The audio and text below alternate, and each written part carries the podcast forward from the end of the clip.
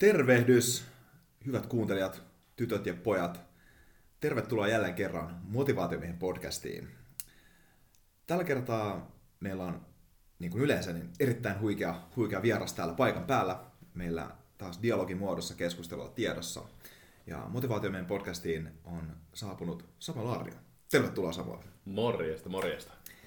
Samuel, äh, me ollaan tunnettu Samuelin kanssa tässä sellainen vajaa kuukauden verran. Ehkä pitäisi reilua jotain sellaista. Ja tuota, ollaan käyty, käyty juoksemassa rappusia melkein laattakuntoon ja, ja hövöttelemässä kaikista, kaiken maailman asioista äh, personal developmentin ja muun tiimoilta. Ja Samuel on tosiaan sen lisäksi, että erittäin hyvä jätkää kova juokseen rappusia, jätti mutkin ainakin rundilla, rundilla tai melkein kahdella siellä välistä, niin myös äh, Innostaja-akatemialla Transformational Coach, N L P-sertifioitu kaveri, Ää, avustaja, mitä kaikkea muuta? Joo, sen lisäksi tota, Innostaja-akatemian ja henkilökohtaisen avustajan lisäksi niin mä teen myös myynnin hommia.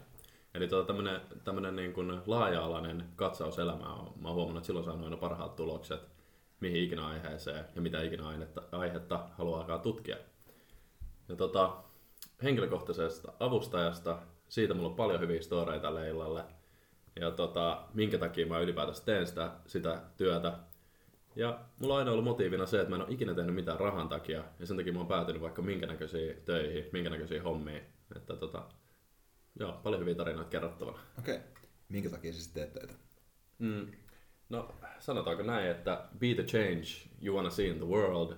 Ja tota, niin kun, mitä ikinä mä oon kokenutkaan elämässä, niin se on aina tarjonnut mulle enemmän kuin mitä mä oon koskaan voinut kuvitella. Niin jossain vaiheessa mä otin sellaisen asenteen, että jos, jos mä annan rahaa määrätä mun elämää, niin se on ehkä aika suppea näkemä. Jos mä annan ikään kuin kaiken arvokkaan ja tärkeän ystävyyden, hyvän tekemisen, kokemukset, transformaatiot, annan niitä ohjata, niin elämä vie kyllä. Ja se kuljettaa. Aamen. Ja ei siis, toi on mun mielestä aivan oikea asenne, niin kuin Tony Robbinskin sanoi jossain vaiheessa, että, että jos haluat olla miljonääri, niin auta miljoonaa ihmistä. Joo. Ei se ole sen vaikea, paljon vaikeampaa. Joo. Se on just näin. Ja siinä on, niinku, siinä on business advice. Eikö me oltu valmiiksi? Tähän, tähän podcast taisi olla tässä näin. Niin, mun niin, mielestä niin, tämä niin. Oli aika hyvä jo. No, niin. Tuota, ää... Tuohon täytyy vielä sanoa, että niinku, niinku oikeasti, että myy- myynninkin näkökulmasta, niin, niin tota, ihmiset monesti ajattelee, että niitä pitää produktaa kun tuote helvetin hyviä, tai niitä pitää myydä kun tuote helvetin hyviä, tekniikka kunnossa ja opiskella ja jadi jadi. Mutta oikeasti oikeasti, jos haluaa tehdä se miljoona bisneksen, niin sun täytyy olla se ensimmäinen tekemässä jotain, jostain perspektiivistä, josta muut ei ole vielä oivaltanut sitä. Mm, totta. Ja, ja se ei tule sitä kautta, että tekee sen, mitä muut on tehnyt jo. Totta kai se auttaa paljon, mutta se tulee sitä kautta, että irrottaa itseänsä comfort zoneista, niin kuin mä tiedän, että sä rakastat tehdä, pistää oikeasti itseänsä likoon. Ja sitten se, mikä sieltä tulee, sieltä, niin kuin aidosti sieltä elämän kautta, niin ni, niistä syntyy ihan, ihan mielettömiä juttuja, mutta varmaan moni teistä tietää. No, mitä sä oot itse päätynyt niin sit tähän, tälle alalle, niin kuin tavallaan personal developmentiin ja tällä? Mitä, mikä koulutustausta sulla on niin aikaisemmalta? Joo, eli tota, sanotaanko näin, että, että tota, ihan pienestä asti, niin kaksitoistavuotiaana mua kutsuttiin meidän, meidän suvussa tota, tota, ää, profeetaksi. Ja, ja tota, se, se, se johtui ilmeisesti siitä, että mä en niin kuin teeskennellyt yhtään, vaan mä sanoin ihmisille asiat suoraan ja monesti ne kolahti niin hyvin, että ihmiset oli silleen, että miten sä voit tietää, että tällaisia juttuja kaksitoistavuotiaana. Ja tota, ikinä en ole niinku yrittänyt, yrittänyt sen, sen tiimoilta niinku luoda alaa siitä. Ja tota, sitten lukiossa psykologiaa tiukasti luin, hain vähän sosiaalipsykologiaa ja tajusin, haluan tehdä käytännössä hommia, päädyin sitten N L P-kurssille ja siitä on viisi kuusi vuotta. Ja tota, sitä sitten rupesi pureutumaan tosi intensiivisesti siihen, että mitä ihmisen mieli on, mi- miten se vaikuttaa asioihin, miten neurologia ja liikunta vaikuttaa, ruokavalio mm. ja sitä kautta, että miksi, miksi ihmisellä on henkiset arvot tärkeitä, miten me rakennetaan meidän elämää ja, ja niin kuin, miten me vuorovaikutetaan toisten kanssa. Haluatko vähän meille kuulla lisää, mitä N L P on? Joo, äärimmäisen mielelläni. Eli N L P tulee tota, kuusikymmentäluvulta Amerikasta, tämmöinen kaveri fyysikko ja muusikko kuin Richard Bandler niin tota, kehitti tällaisen tieteen alan. N on neurologia, L lingvistiikka ja P on programming. Eli miten meidän kehon neurologia toimii, miten se lingvistiikka, jota me puhutaan, vaikuttaa meidän subjektiiviseen kokemukseen ja toistemme kokemukseen ja, ja tota, miten se ikään kuin ohjelmointi siellä aivoissa jyllää. Ja tota, N L P on sinänsä mielenkiintoinen, että se on niin kuin matemaattinen ja fyysikon lähestymistapa terapiatyöhön ehkä alun perin. Hmm. Ja sitä kautta se on sitten kehittynyt personal development ja, ja self-development. Ja Tony Robbins on niin kuin, tosi kova N L P-opiskelija hmm. niin kuin ollut aikoinaan. Se on, se on ammentanut sieltä maailmasta tosi paljon. Ja tota, niin kuin varmasti monet muutkin. Su, su, mä veikkaan, että kaikki personal development-maailman ihmiset on jossakin määrin ollut kosketuksissa siihen. Mainitseeko ne siitä tai ei, niin, niin, niin kuin, enemmän tai vähemmän. Niin, niin. Kyllä, mun mielestä niin ehkä N L P on kanssa juttu, että se on, että tavallaan sä harjoitat sen tietämättä monella, monessa tavallaan niin just, just sillä tavalla. Että äärimmäisen, on... äärimmäisen hyvin sanottu, että se on löydetty, sitä ei ole keksitty. Mm-hmm. Eli kaikki ihmiset tekee enemmän tai vähemmän niin. N S N L P-juttuja, ja tota, koska ne toimii erilaisista kontekstista riippuen ja, mm. ja, ja näin. Niin se on vähän se, se sanonta, että, tota, että niin kun, eikö se ollut Henry Fordilta tai keneltä se oli, että, niin kun, että niin kun joko sä uskot, että sä, että sä pystyt tai että sä et pysty, niin sä oot oikeassa. Vähän siinä, niin kun siihen, siihen kategoriaan kanssa, että se, se on niin kun, ehkä juure, juuressa tuollaisessa hommassa, että, että monesti itsekin tuntuu varsinkin, että ehkä just niin N L P tulee löytänyt kikkoja varsinkin musiikin kautta vahvistaa sellaisia niin kuin tavallaan omia, omia tavallaan sitä niin kuin, sen niin kuin lingvistisen ohjelmoinnin lisäksi vielä sitä niin kuin semmoista niin kuin kokonaisvaltaista kokemusta tavallaan siitä elämästä, mitä se on, ja niin kuin tavallaan boostaa sillä tavalla ehkä niin kuin omaa motivaatioa. Niin. Joo, joo. Siitä on saanut ihan mielenkiintoisia juttuja. Siis, siis se on täysin subjektiivinen se kokemus, että, että sulki on paljon noita, että miten sä motivoit itseäsi, että millaista, millaista ääntä mm. sä käytät, millaisia juttuja sä saat itsellesi. Sä oot paljon ohi mennyt näitä maininnoja, ja tota, siellä on tosi voimakkaita juttuja, mm. että, että se, että siinä on aika iso ero, että sanoinko mä aamulla itselleni, että voi vitsi, että taasko pitää herätä, mm. vai sanoinko mä itselleni, että vittu miten siistiä, yep, yep. uusi päivä, uudet kujet, mitä oikeesti niin, niin. tästäkin seuraa, ja, ja, ja niin kuin, se, on, se on ihan käsittämätön ero. Kyllä siis, vaikka se on vaikeeta, niin, niin kyllä mä niin kuin joka aamu mä oon niin kuin, mä, mä, mä sanon, mä sanon, siis välttämättä se on ihan sama, eläks mä siitä fiilistä. Mm. Mutta mä sanoin itselleni sillä, että mä oon odottanut mun koko elämän tätä päivää. Ja, niin, jo, siis, just ja siis tietenkin, oikeasti siis, siis tiedostamatta, mä, niin tavalla tai toiseen me ollaan kaikki odotettu sitä päivää. Mm. Mulla on siis, siis se, että niin kun, periaatteessa meillä ei ole mitään muuta kuin se hetki, missä me ollaan. Ja me ollaan, niin kun, me ollaan odotettu sitä hetkeä. Se hetki on se, niin kun, se on koko ajan siinä käsillä. Se on, niin kun, se on se, mikä antaa loputtomasti voimaa kyllä, kyllä meikäläisellekin. Mulla on tämmöisiä hyviä... hyviä tota, häkkejä, mitä mä oon ottanut N L P:stä, mitkä on sellaisia, että vaikka jos mulla on vähän energiaa, niin mä kuuntelen mun sydämen sykettä. Ja mä tuun tietoiseksi siitä, että miten jokainen sykäys, se kuljettaa energiaa, se kuljettaa elinvoimaa, mm. se kuljettaa ravinteita mun koko kehoon. Ja tiedätkö, jos on niinku kuusikymmentä lyöntiä vaikka minuutissa tai yhdeksänkymmentä lyöntiä minuutissa, mm. tiedätkö paljon energiaa siitä mm. saa? Ja, ja, ja niinku, tällaisia juttuja, mistä ihmiset ei ole niinku tietoisia, että vaikka su, sun solu, niin sun solu on käytännössä ihan niinku täydellinen systeemi ylläpitää itteensä, luomaan energiaa, tekemään energiaa. Se on niinku, siellä on powerhouse, siellä on niinku asioita, jotka voi monistautua, siellä on kaikkea tämä, mikä tapahtuu itsestään. Mm. Ja sitten jos ihmisellä on vähän niinku laiska olo, niin muistaa vaan, että se on miljardeja soluja, jotka vaan tykittää voimaa suhun koko ajan, silleen, kun mikäkin hito höyryveturi siellä. Että... Kyllä, ja siis mun mielestä toi... toi... että on edelleen on oikeasti sitä energiaa tälläkin hetkellä, niin siis joo, on ehdottomasti on tilanteita, milloin on aivan väsyminen loppu eikä ole siis ähm, ja sitten oikeastaan just siinä tilanteessa, siis tää on just se, ähm, me puhuttiin tästä niin Navy Sealien pointista, mikä sanoi se homma, että, niin kun, että, että siinä vaiheessa, kun ne on siellä niiden Hell Weekillä, niin kun, ihan loppu, aivan joo. loppu, että ne ei jaksa enää mitään. Niin ne ohjaajat on huomannut, että siinä vaiheessa ne on käyttänyt noin neljäkymmentä pinnaa niiden niinku energiasta. Hmm. Vaikka sillä tavalla, että neljäkymmentä pinnaa vielä jäljellä. Mä en muista mitä se, mutta siis kuitenkin siis about puolet on edelleen, siis sä pystyt tekemään siis sillä, että sä et olisi lähellä siitä tilannetta, missä saisi niinku loppu. Joo, vaikka ne on ollut yötäpäivää hereillä, kylmässä kuumassa, jäämis vaan. Ja tähän siis lyhyt pohjustus, tää, tää tulee siitä, että siis äh, isäni on aikoinaan ollut, ollut tota, taistelusukelta, äh, siis tota Navy Seal-koulutuksessa tuolla Amerikassa äh, ensimmäisenä suomalaisena, ja, ja tota, sieltä on sit saanut paljon dataa siitä, että, että miten ne on järjestänyt sitä siellä. Ja, tota, mutta palataanpa pari muuta steppiä ihan taaksepäin. Niin, tota, mitä, mitä me tehtiin tuossa ennen kuin me ruvettiin, ruvettiin äänittää tätä podcastia? No. Eli, eli me hengiteltiin tuossa, ja, ja tota, mun mielestä se on hyvä puheenaihe, meillä on molemmilla siihen, siihen jotain hauskaa. Kyllä. Joo, me tosiaan, me tosiaan kummatkin hengiteltiin vähän siinä, ja, ja tota, ammennetaan ehkä tällaisen, tai ammennetaan siis juuri tämän, tämän tota, hollantilaisen sekopään Wim Hofin tota, ää, opeista. Kaveri on siis, tunnetaan myös nimellä Iceman. ja on pystynyt tekemään lukuisia maailmanennätyksiä kylmän kestävyydestä. kaksikymmentäkuusi Joo. On käytännössä niin kuin yksin, mitä tulee kylmäkeston niin kuin ennätyksessä tavallaan siinä maailmassa siellä, siellä päällä.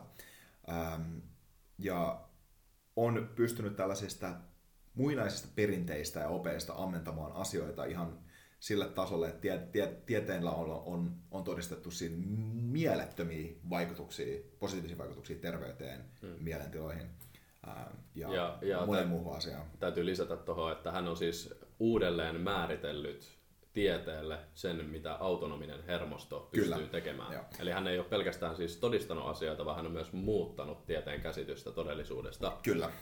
Ja ei pelkästään itsellään, koska jos vaan hän olisi tehnyt sen, niin silloin se ikään kuin tieteessä suljettaisiin pois, että se on joku anomali. Mm. Mutta koska hän on tehnyt sen myös muiden kanssa, pystynyt jakamaan sitä oppia muille, Kyllä. niin se on ikään kuin validifioitu hyvin, hyvin tota, mielenkiintoisilla keinoilla. Ja vielä niin kuin, vaikkakin niin kuin nyt tavallaan ollaan niin kuin suht alkuvaiheessa tätä aaltoa tässä näin, niin siis merkity- mm. merkityksellisiä asioitahan sieltä on nousemassa, että, että paljon esimerkiksi autoimmunitauteja vastaan niin kuin tota, tavallaan Ähm, hyödyttäviä protokollia on noussut niin kuin just näistä niin kuin Wim Hofin puolelta, niin kuin niistä jutuista, mitä hän on tehnyt, myös immuunijärjestelmän vahvistamista, erila- niin kuin hyvin paljon erilaisia aspekteja siellä. Joo, jos, jos kuulija ei vielä tutustunut, niin käykää ehdottomasti katsomassa netistä, että Wim Hof ja tota, minkälaisia juttuja hän oikein sanoi aikaiseksi, että mä olin tuossa viikonloppuna niin tämmöisellä yhden päivän niin kuin intensiivikurssilla Kasper van Muellen niin tota, tuolta Amsterdamin suunnilta tai Utrechtista niin oli tullut meille vetää päivä ja tehtiin hengittelyä ja uitiin jäässä siinä. Ja tota, se, sekin, että mitä hän mainitsi, että minkälaisia asioita, että näistä varsinaisesti niin kuin ei puhuta suoraan, koska, koska nämä on vähän niin kuin tämmöisiä ei kovin tavanomaisia asioita, mutta nimenomaan tauteja, mitä ei pitäisi pystyä niin kuin hoitamaan tai lopettamaan niiden oireita, niin näillä menetelmillä on pystytty vaikuttaa siihen tosi paljon.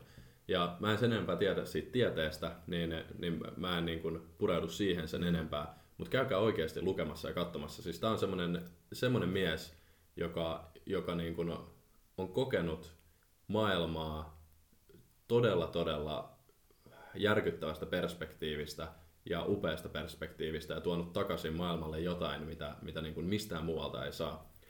Ja, ja tota, mä sanoin ihan, ihan nopeasti tähän vielä, että viikonlopun yksi anneista, suurimpia anteja oli se, että mä sain itse kokea niin kun, hengityksen vaikutusta sellaisella tavalla emootioon ja, ja niin kun, kognitioon ja mun yleiseen niin kun, hyvinvointiin, mitä mä en ole missään niin kun, ennen saanut kokea. Mm-hmm. Että, että eilinen oli, oli tota, sitä voisi sanoa, niin kun, että äärimmäisen kasvattava ja kehittävä ja tota, Ja, ja se oli purettu niin tieteelliseksi, siis Kasper purki sen niin upeasti, niin tieteelliseksi, niin kun mentiin, mentiin niin syvälle siihen hommaan solutasolle asti, miten mitokondriat vaikuttaa siinä, miten, miten niin kun se koko prosessi hapea C O kaksi kanssa, kanssa tota, vaikuttaa kehoon, mitä siellä tapahtuu sun veri, verisuonille, mitä ne niin kun solut reagoi siihen ja minkä takia ne kaikki reaktiot tulee, että se, se tota, koettiin sitten myös ja sitten kylvettiin vähän jäässä hyvällä porukalla.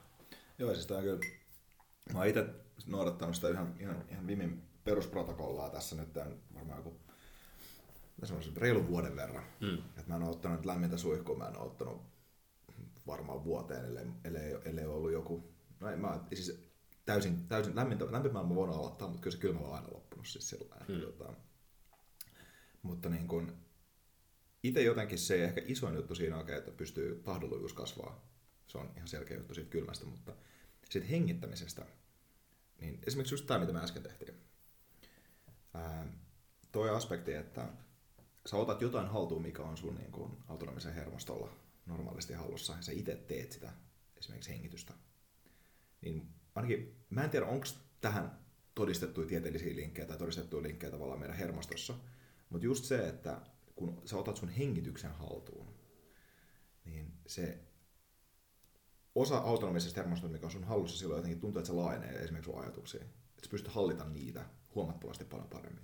Että siinä on, niin kuin, siellä jonkin, jotenkin tuntuu siitä, että siinä on linkki sillä, että okei, okay, jos mä voin kontrolloida jotain tällaista, joka on automaattista normaalisti, niin mä voin kontrolloida jotain muutakin, joka on semmoista mun kontrollin ulkopuolella, esim. Joidenkin niin kuin idioottimaisten arvanpyöräajatusten tulemista mun päähän. Se rauhoittaa ihan älyttömän paljon. Niin kuin, jotenkin terveyttää ajatukset. Onko sulla ollut samanlaisia fiiliksiä siitä? No siis, siis ainakin kolmesta perspektiivistä me puhuttiin eilen tässä samasta asiasta. Ja, ja tota, yksi on ihan, ihan niin kuin ensinnäkin se, että kun sä tuot sun tietoisuuteen jotain, niin se antaa sulle mahdollisuuden työstää sitä. Per, periaatteessa hengitys on niin yksinkertaisen lähellä meitä, että harvoin me tietoisesti kiinnitetään siihen huomioon. Mm. Mutta se on niin fundamentaalinen asia, että jos sä lähdet tietoisesti vaikuttaa siihen, niin totta kai sä saat tietoista hallintaa siitä, sun hapeuttokyky paranee, sun niin kun, kestävyys paranee ja, ja tota, sä pystyt, pystyt pidättämään hengitystä pidempään, niin kyllähän se alkaa vaikuttaa niihin muihinkin juttuihin. Ja me puhuttiin silleen, että ei nyt, ei, ei nyt niin kun ehkä loputtoman paljon ainakaan heti pysty, mutta mitä enemmän treenaa, sitä enemmän sä saat niitä niin kun N S-autonomisia asioita sun hallintaan. Mm. Ja sitten pääsee siihen niin kun ajatuksen tasolle, että okei, että minkä takia mennä kylmään niin kun jäähän. Niin jos sulla on jotain ajatuksia sun mielessä, jotka ikään kuin luuppaa, vähän niin kuin tää hengitys, että ne on niin lähellä, että mm. sä et huomaa niitä.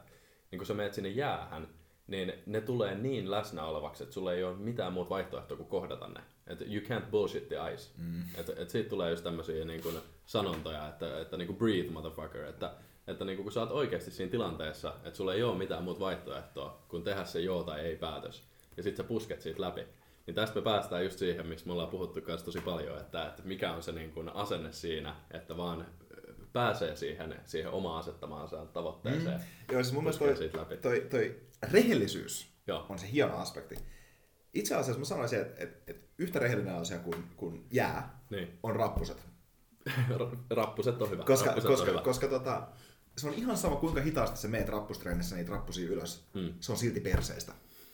Jos sä oot aivan loppuun ja sä vaan kä- köntystä, että kävelet, tai jos sä vedät sitä niinku hullun loikkavauhdin ylös, se on perseestä. Koska sä oot ihan loppuun siinä siis mun, mun, siis mun täytyy olla tosta eri mieltä, mun täytyy olla tosta siis eri mieltä. Se on raskasta. On, Silloin raskasta on. Niin, kyllä. Että... Nautinnollistahan se totta kai on siis, niinku, siis, siis kivun, siis sehän on huikea fiilis, mutta niin kuin epämukava for sure. Siis, siis epämukavat, joo, mutta niin kuin...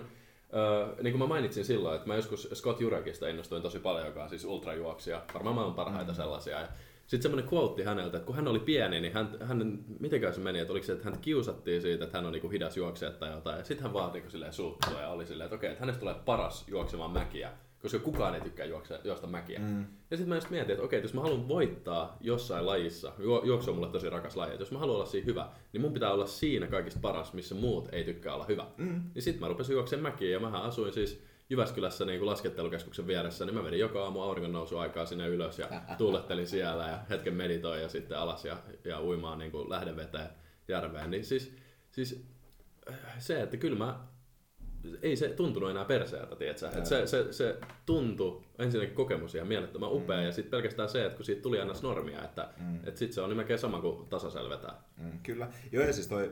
Siis... Perseestä on ehkä sen, sen suhteen sanotaan, että niinku, eihän siis ole mielettömän nautinnollista se tunne, kun sä oot siellä mäen päällä vielä, on niin, niinku, se, on, se on niin konkreettinen.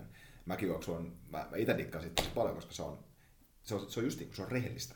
Se on, se on niin rehellistä.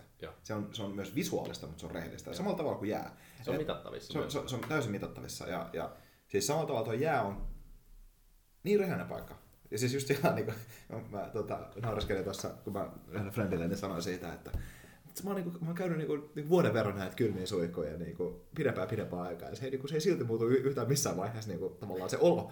Tää olo, olo siitä, siellä olosta niinku, ei, ei se muutu mukavammaksi. Siis, mä kestän sitä paremmin siis sillä tavalla, että et, et, et, mä en hyperventiloi ollenkaan missään vaiheessa ja siis sillä tavalla. Mutta sitten niinku, ei se niinku, muutu missään vaiheessa mukavaksi. Mun friendi vaan sanoi, että no, niin, niinku, ei se oikeastaan pidäkään. Se on niinku, evolutionäärisesti tosi huono juttu, jos se muuttuisi, koska se on aika surkea adaptio siinä vaiheessa. Joo, niinku, mielenkiintoista. Joo, et siis totta kai, joo, koska siis, joo, se, joo, se on vähän sama asia kuin se, että jos, sulle, jos sä tuntis kipua, jos sä laitat niinku käden johonkin palavalle, palavalle tai niinku kuumalle lienelle, mm. niin siis se on niinku sinänsä huono asia. Mutta... Joo, joo. Ja tota, kyllähän... Eikö niin, kontrolloimaan sitä toinen? Meillä tuli paljon, niin kuin tämä mind over matter tuli, tuli niin kuin myös puheeksi tuolla, että oikeasti, että jos ihminen on vaikka äh, niin kuin, et, jäykkä, tai siis siellä on tension, tiedätkö, lihasjännitteitä tai jotain tällaista, niin pelkästään se, että mitä tuolla hengitykselläkin saa aikaiseksi, on se, että sä joudut aktiivisesti hengittää sun koko keholla, mm. joka sitten taas saa kihelmöintiä aikaiseksi, että sä joka paikassa saa niin kuin liikkeelle sieltä asioita, mitkä ei ollut pitkäaikaan liikkeelle. Että niin fundamentaalinen asia kuin hengitys, niin tavallaan voi lau- laukasta niin kuin sellaisia mielen aiheuttamia jännitteitä ihan huikeasti. Kyllä. Niin, niin tota, toi mind over matter, niin kyllähän se, niin kuin, että kyllä siellä muutamat tyypit, ne pääsivät niin hyvään transsitilaan siellä niin kuin jäässä, että ei niin kuin ilmekään värähtänyt, ne vaan upposi sinne ja olisi voinut varmaan olla siellä niin kuin puoli päivää. Mm. Että, että se, että kyllä jotkut ihmiset kokee, että vaikka pienimäkin, että, että se on niin kuin haastava, mm. mutta sitten kun ottaa tietysti, yksi hengitys kerrallaan, yksi hengitys kerrallaan, yksi hengitys kerrallaan, niin mm. kyllähän niin kuin, kyllä sitten siellä jäässäkin on vaikka kuin pitkään, että, että tavallaan just, just tämä, että kyllä meidän evoluutio vaikuttaa, mutta, mutta niin kuin kyllä se, kyllä se tota, on kehitettävissä, että siis ei ole hu, huikeassa määrin, että me ollaan vasta, vasta alussa. Oh, ihan, ihan täysin ja siis, ja siis sillä tavalla, että niin kuin mun, mun N ykkösestä niin pystyy sen, niin se sanoa aika helposti, että nyt pystyy olemaan sellainen niin kaksi minuuttia ihan helposti, siis sellainen, pystyisi olemaan pidempään, mutta musta tuntuu, että mä oon se kaksi minuuttia aika hyvä, hyvä aika siitä yleensä, mitä mä oon kyllä suihkussa. Ainakin, ainakin terveysvaikutuksiltaan, niin, niin varmasti se on se niin kuin mitattu. Että... Jep, joo. Se on niin kuin about, about semmoinen kiva. Ja siis kyllä niin kuin jossain vaiheessa ehkä sen, sen tota, pakastealtaan voisi hankkia sinne tota, parvekkeelle sitten, että voisi vetää sen. Tai ei ihan ja. Vaan kylpyamme sillä, että voisi vaan loudaan sään ja jäällä siellä. Joo, siis kesä on tosi mukava. Mm. Ja siis jo, ihmisethän pelkästään rupeaa niin kuin kesälläkin, vaikka olisi lämmin päivä, aurinkoinen päivä, niin nehän rupeaa hytisee, kun ne vaan näkee jäätä monet ihmiset. Mm. Että eihän se ole, niin kuin, ei se oikeasti kylmää, mm. mutta mut saattaa niin kuin keho rupeaa reagoimaan siihen, että nämä no, on just näitä mind over matter. Joo, se mind over matter. Mun mielestä esimerkiksi se, se kylmän kestäminen ja se tunteminen, mm. siis se, on, se, on, se, on, se on tosi siisti fiilis. Siis sillä tavalla, että, että saa sen... Saa, saa jotenkin tietoisuuden taas siitä, että et, et se gut reaction siihen, ei vitsi mulla on kylmä, tää ei oo kivaa. Mä sanon, että ei vitsi, okei, okay, tää on, niinku, tää on tällainen tunne. Joo. Mietitään vähän minkälaista tää niinku on, et vähän niinku sellainen korkeammalla tasolla, koska, koska niinku, niin, niin nopeasti, no, nopeasti ja herposti tulee semmoinen, että en varmaan mene kylmään, mä mähän tuun kipeäksi tai mä vilustun tai jotain tällaista. Siis silloin siinä on, on, on niin vahvoja sellaisia ää, sosiaalisesti niin kuin ehdollistettuja näkökulmia kylmää ja tällaisia asioita. Totta kai meillä on avantokulttuuri, meillä on hyvin vahva tavallaan, mutta se on myöskin suoraan kuumahuoneen viereen rakennettu kulttuuri mm. sinänsä. Että niinku ihan se kylmän ymmärtäminen ja sen tunteminen, niin siinä on jotenkin semmoinen pieni disconnect ehkä. On, on. Ja siis, ja siis elementtien haltuunotto on muutenkin tosi tärkeää, että pitää ymmärtää se ympäristö, missä asuu ja niin kun pystyy toimimaan sen kanssa, niin se antaa valinnanvapautta. Se antaa vapautta vaikuttaa niin kuin omaa elämään. Ja tota, se, että niin kuin, kas, ö, periaatteessa Kasperkin puki sen tosi tyylikkäästi silleen, että että sulla on niin kuin mielessä semmoinen kabinetti ikään kuin ajatuksia, jotka on syntynyt pienestä asti liittyen vaikka kylmään ja mitä se tarkoittaa. Mm. Ja niin kuin se koko päivän tarkoitus oli rakentaa meidän kabinettiin sellaisia rakenteita, jotka vaan joka kerta kun me mennään kylmään, niin se vahvistaa sitä, että se on hyvä asia. Mm. Me tykätään siitä, me nautitaan mm. siitä.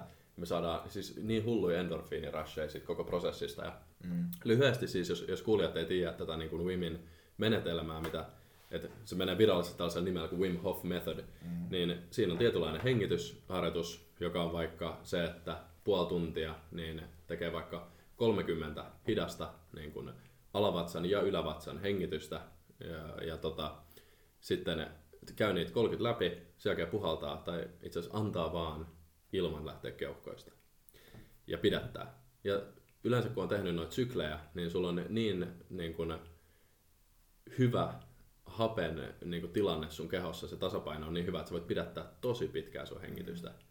Ja sit kun sä teet noit sen kaksi sykliä, kihelmöinti alkaa ihan joka paikassa kehoa, varsinkin käsissä mulla ja siis sit kolme neljää. Ja, ja niin kun, siinä voi lähteä emotiot liikkeelle tosi voimakkaasti ja tälleen. Ja, ja, siis, ja sitten näin, näiden niin kuin syklien jälkeen, niin kun sä on neljännen kerran pidättänyt sitä hengitystä ja käynyt sen kolmekymmentä kierrosta, niin yleensä kaiketi sen jälkeen sitten niin mennään, mennään kylmään, jos mm. mennään tälleen virallisesti. Mutta Wimhän on niin sekopää, että jos sit kysyy, että kannattaako hengittää nenästä vai suusta, niin se on vaan silleen, että valitse joku reikä ja hengitä siitä, että niinku ihan sama mulle.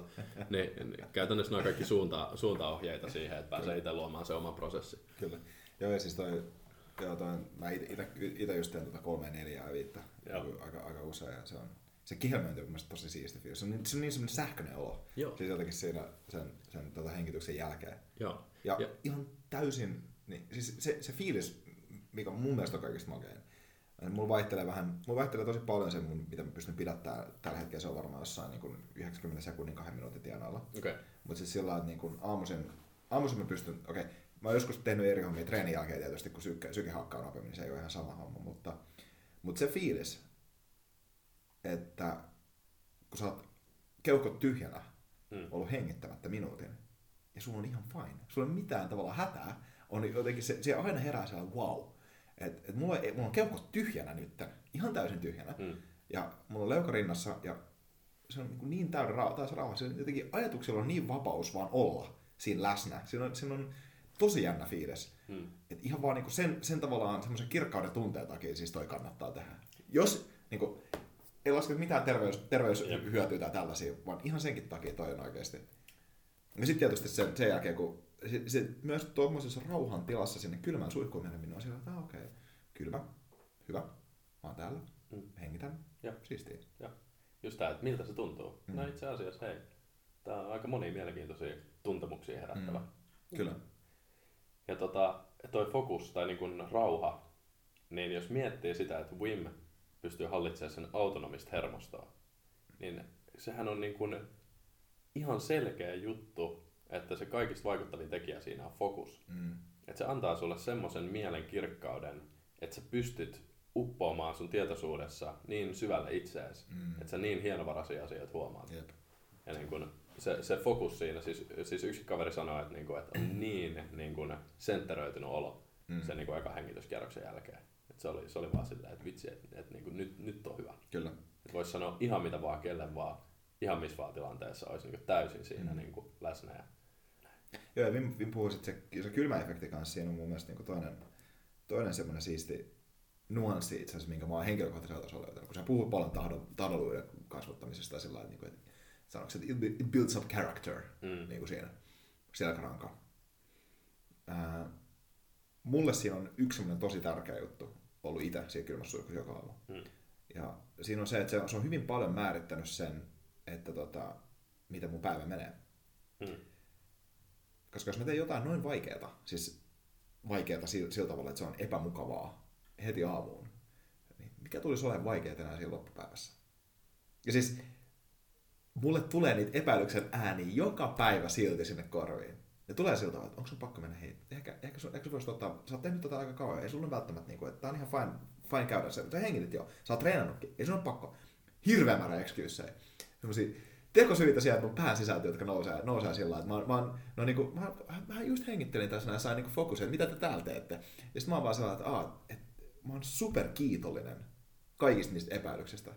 Koska mitä enemmän mä alan epäilee itteeni, että pystyykö mä tehdä tätä tai kannattaako sitä, että pitäisikö mun tehdä tää, niin sitä suuremmalla todennäköisyydellä mun tuun tekemään sen. Hmm.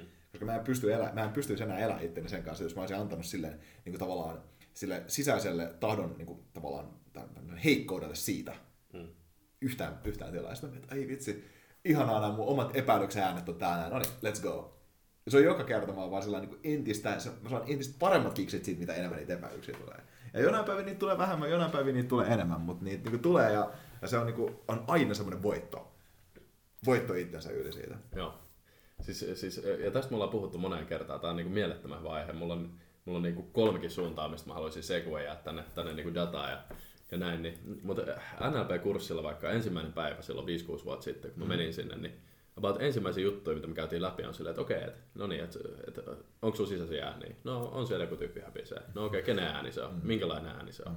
Niin kuin, mistä suunnasta se tulee? Miten voimakas se on? Lähdettiin tutkimaan sitä sisäistä maailmaa tällä tosi niin kuin analogisella tavalla. Mm. Sitten jossain vaiheessa oltiin silleen, että okei, okay, että about tämmönen ja tämmönen ääni ja näin ja näin ja käskee tommosia ja tommosia juttuja. Tai, no entä jos sä vois sanoa ne niin kuin kivemmin? Mm. Silleen, että no kokeillaan. Ja, loppujen lopuksi päädyttiin siihen, että siellä äijät on silleen, että joku ihana nainen vaan niin kuin höpisee niille juttuja silleen, että voisit sä viedä roskaa? Tai jotain niin kuin, että, että, että, että niin kuin, ah, korjaa toi tuoli. Ja niin kuin yhtäkkiä se onkin vähän eri kuin se, että vie roskat ja korjaa tuolia. Ja niin kuin tämmöisiä juttuja. Että, ja ja sitten sekin, että meillä on, niin kuin, meillä on valta siirtää se ääni vaikka niin kuin huits helvettiin. Että lähdettiin sitten siirtämään niitä jonnekin tiedätkö, kahden, kolmen, neljän, viiden kilometrin päähän. Ja on silleen, että no niin, että ei kuulu enää. Mm. Että, että oikein yrittää. Ja, mm. ja tota, mulla tuli semmoinen henkilökohtainen missio niin kuin sen jälkeen. Että periaatteessa kaikki mielikuvat ja kaikki äänet, mitä mulla oli sen kurssin jälkeen. Niin mähän niin kuin silleen kunnon äijänä, niin laitan semmoiset mielikuvitusgoggelit niin kuin silmille ja sitten rupesin tykillä ampumaan niitä mielikuvia sieltä alas silleen. Yhtäkkiä oli täysin mindful olo. Silleen, mm. tiedätkö, mielessä ei ole mitään, mm. ihan blanko. Sitten sinne tulee jotain, niin vaan pum! Jep. Sitten on taas silleen, että ei hittoa, että mä en ole ikinä ollut näin läsnä mun elämäni aikana näin hauskaa tavalla.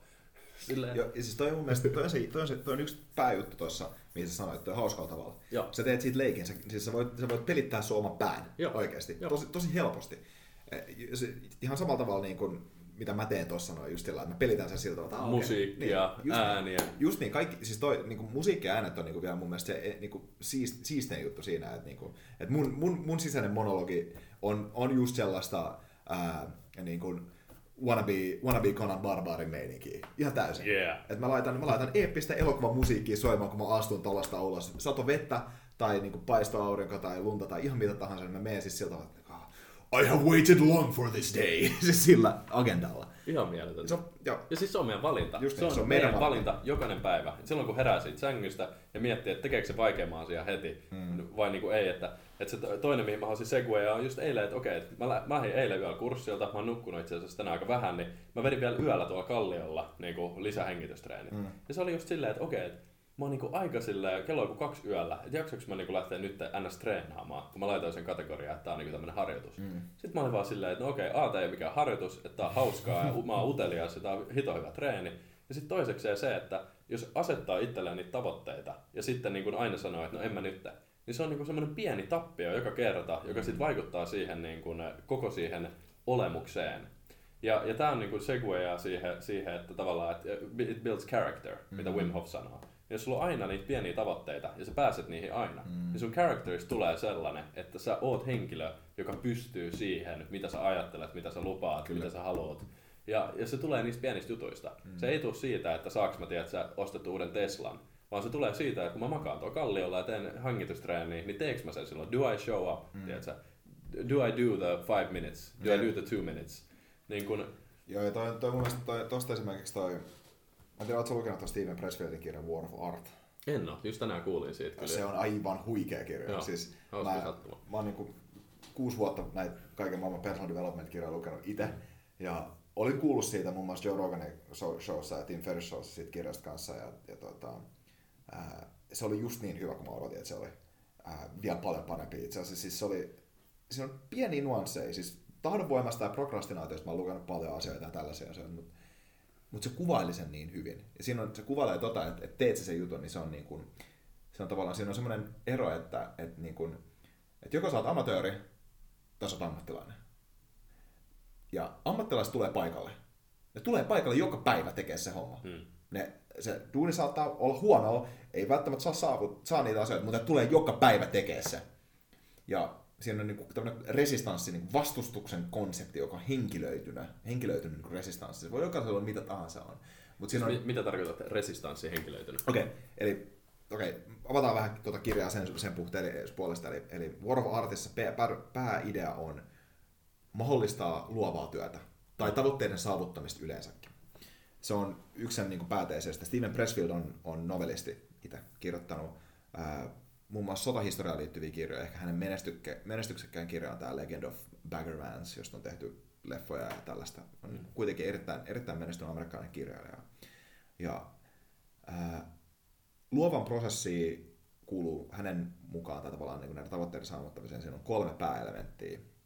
Siinä on resistanssi, tämä vastustus, siinä on tämä turning pro, eli ammattilaisena oleminen, ja sitten siinä on muusa.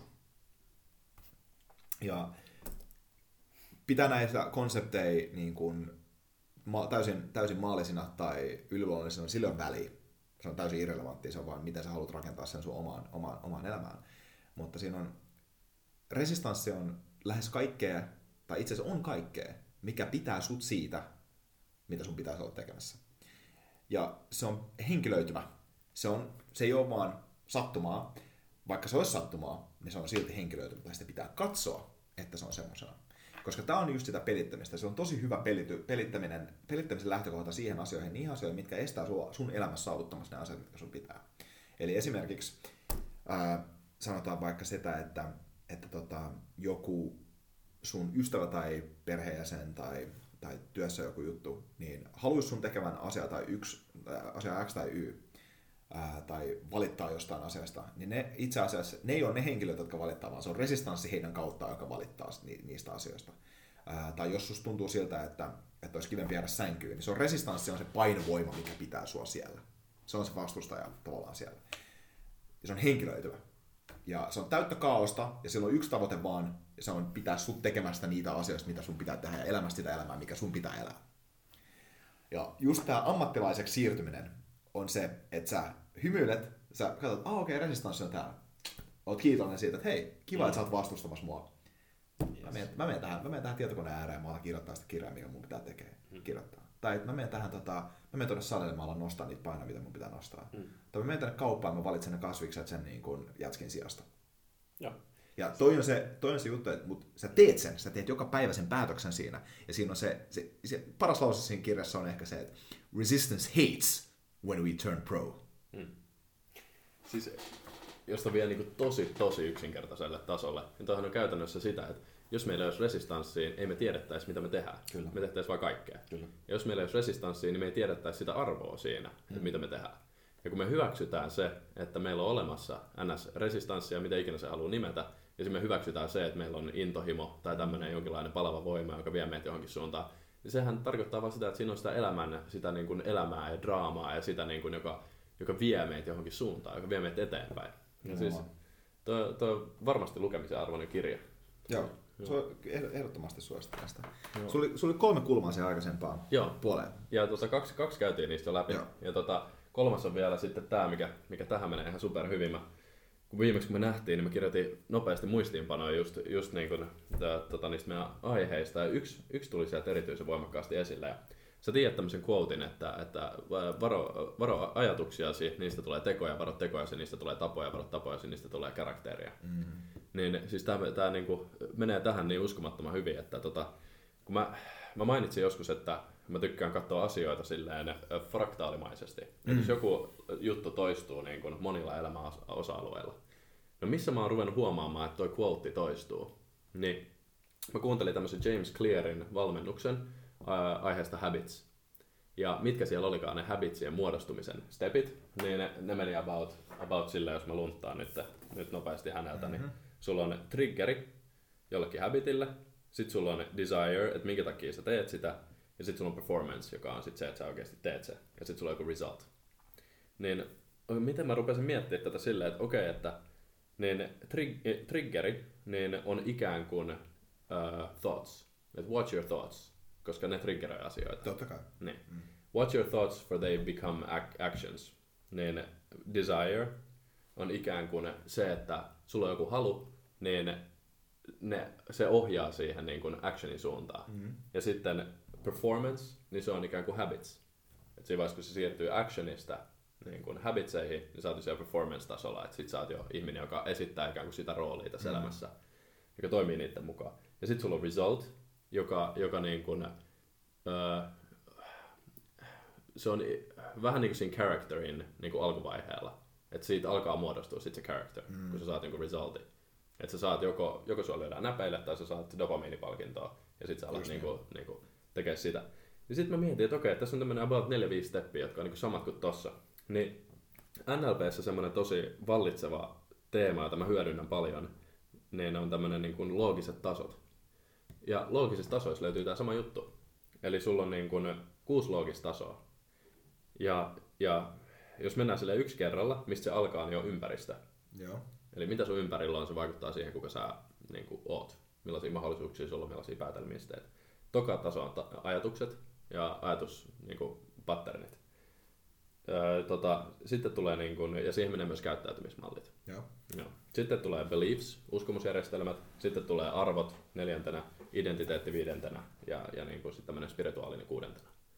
Niin, mä en tiedä selitäks mä tämän tarpeeksi selkeästi, mutta siis periaatteessa, kun sä watch your thoughts vaikka, niin ne on ne triggerit. Että sulla on ympäristö, joka laukaisee sun sisäisessä ympäristössä, eli ajatusrakenteissa mm-hmm. asioita.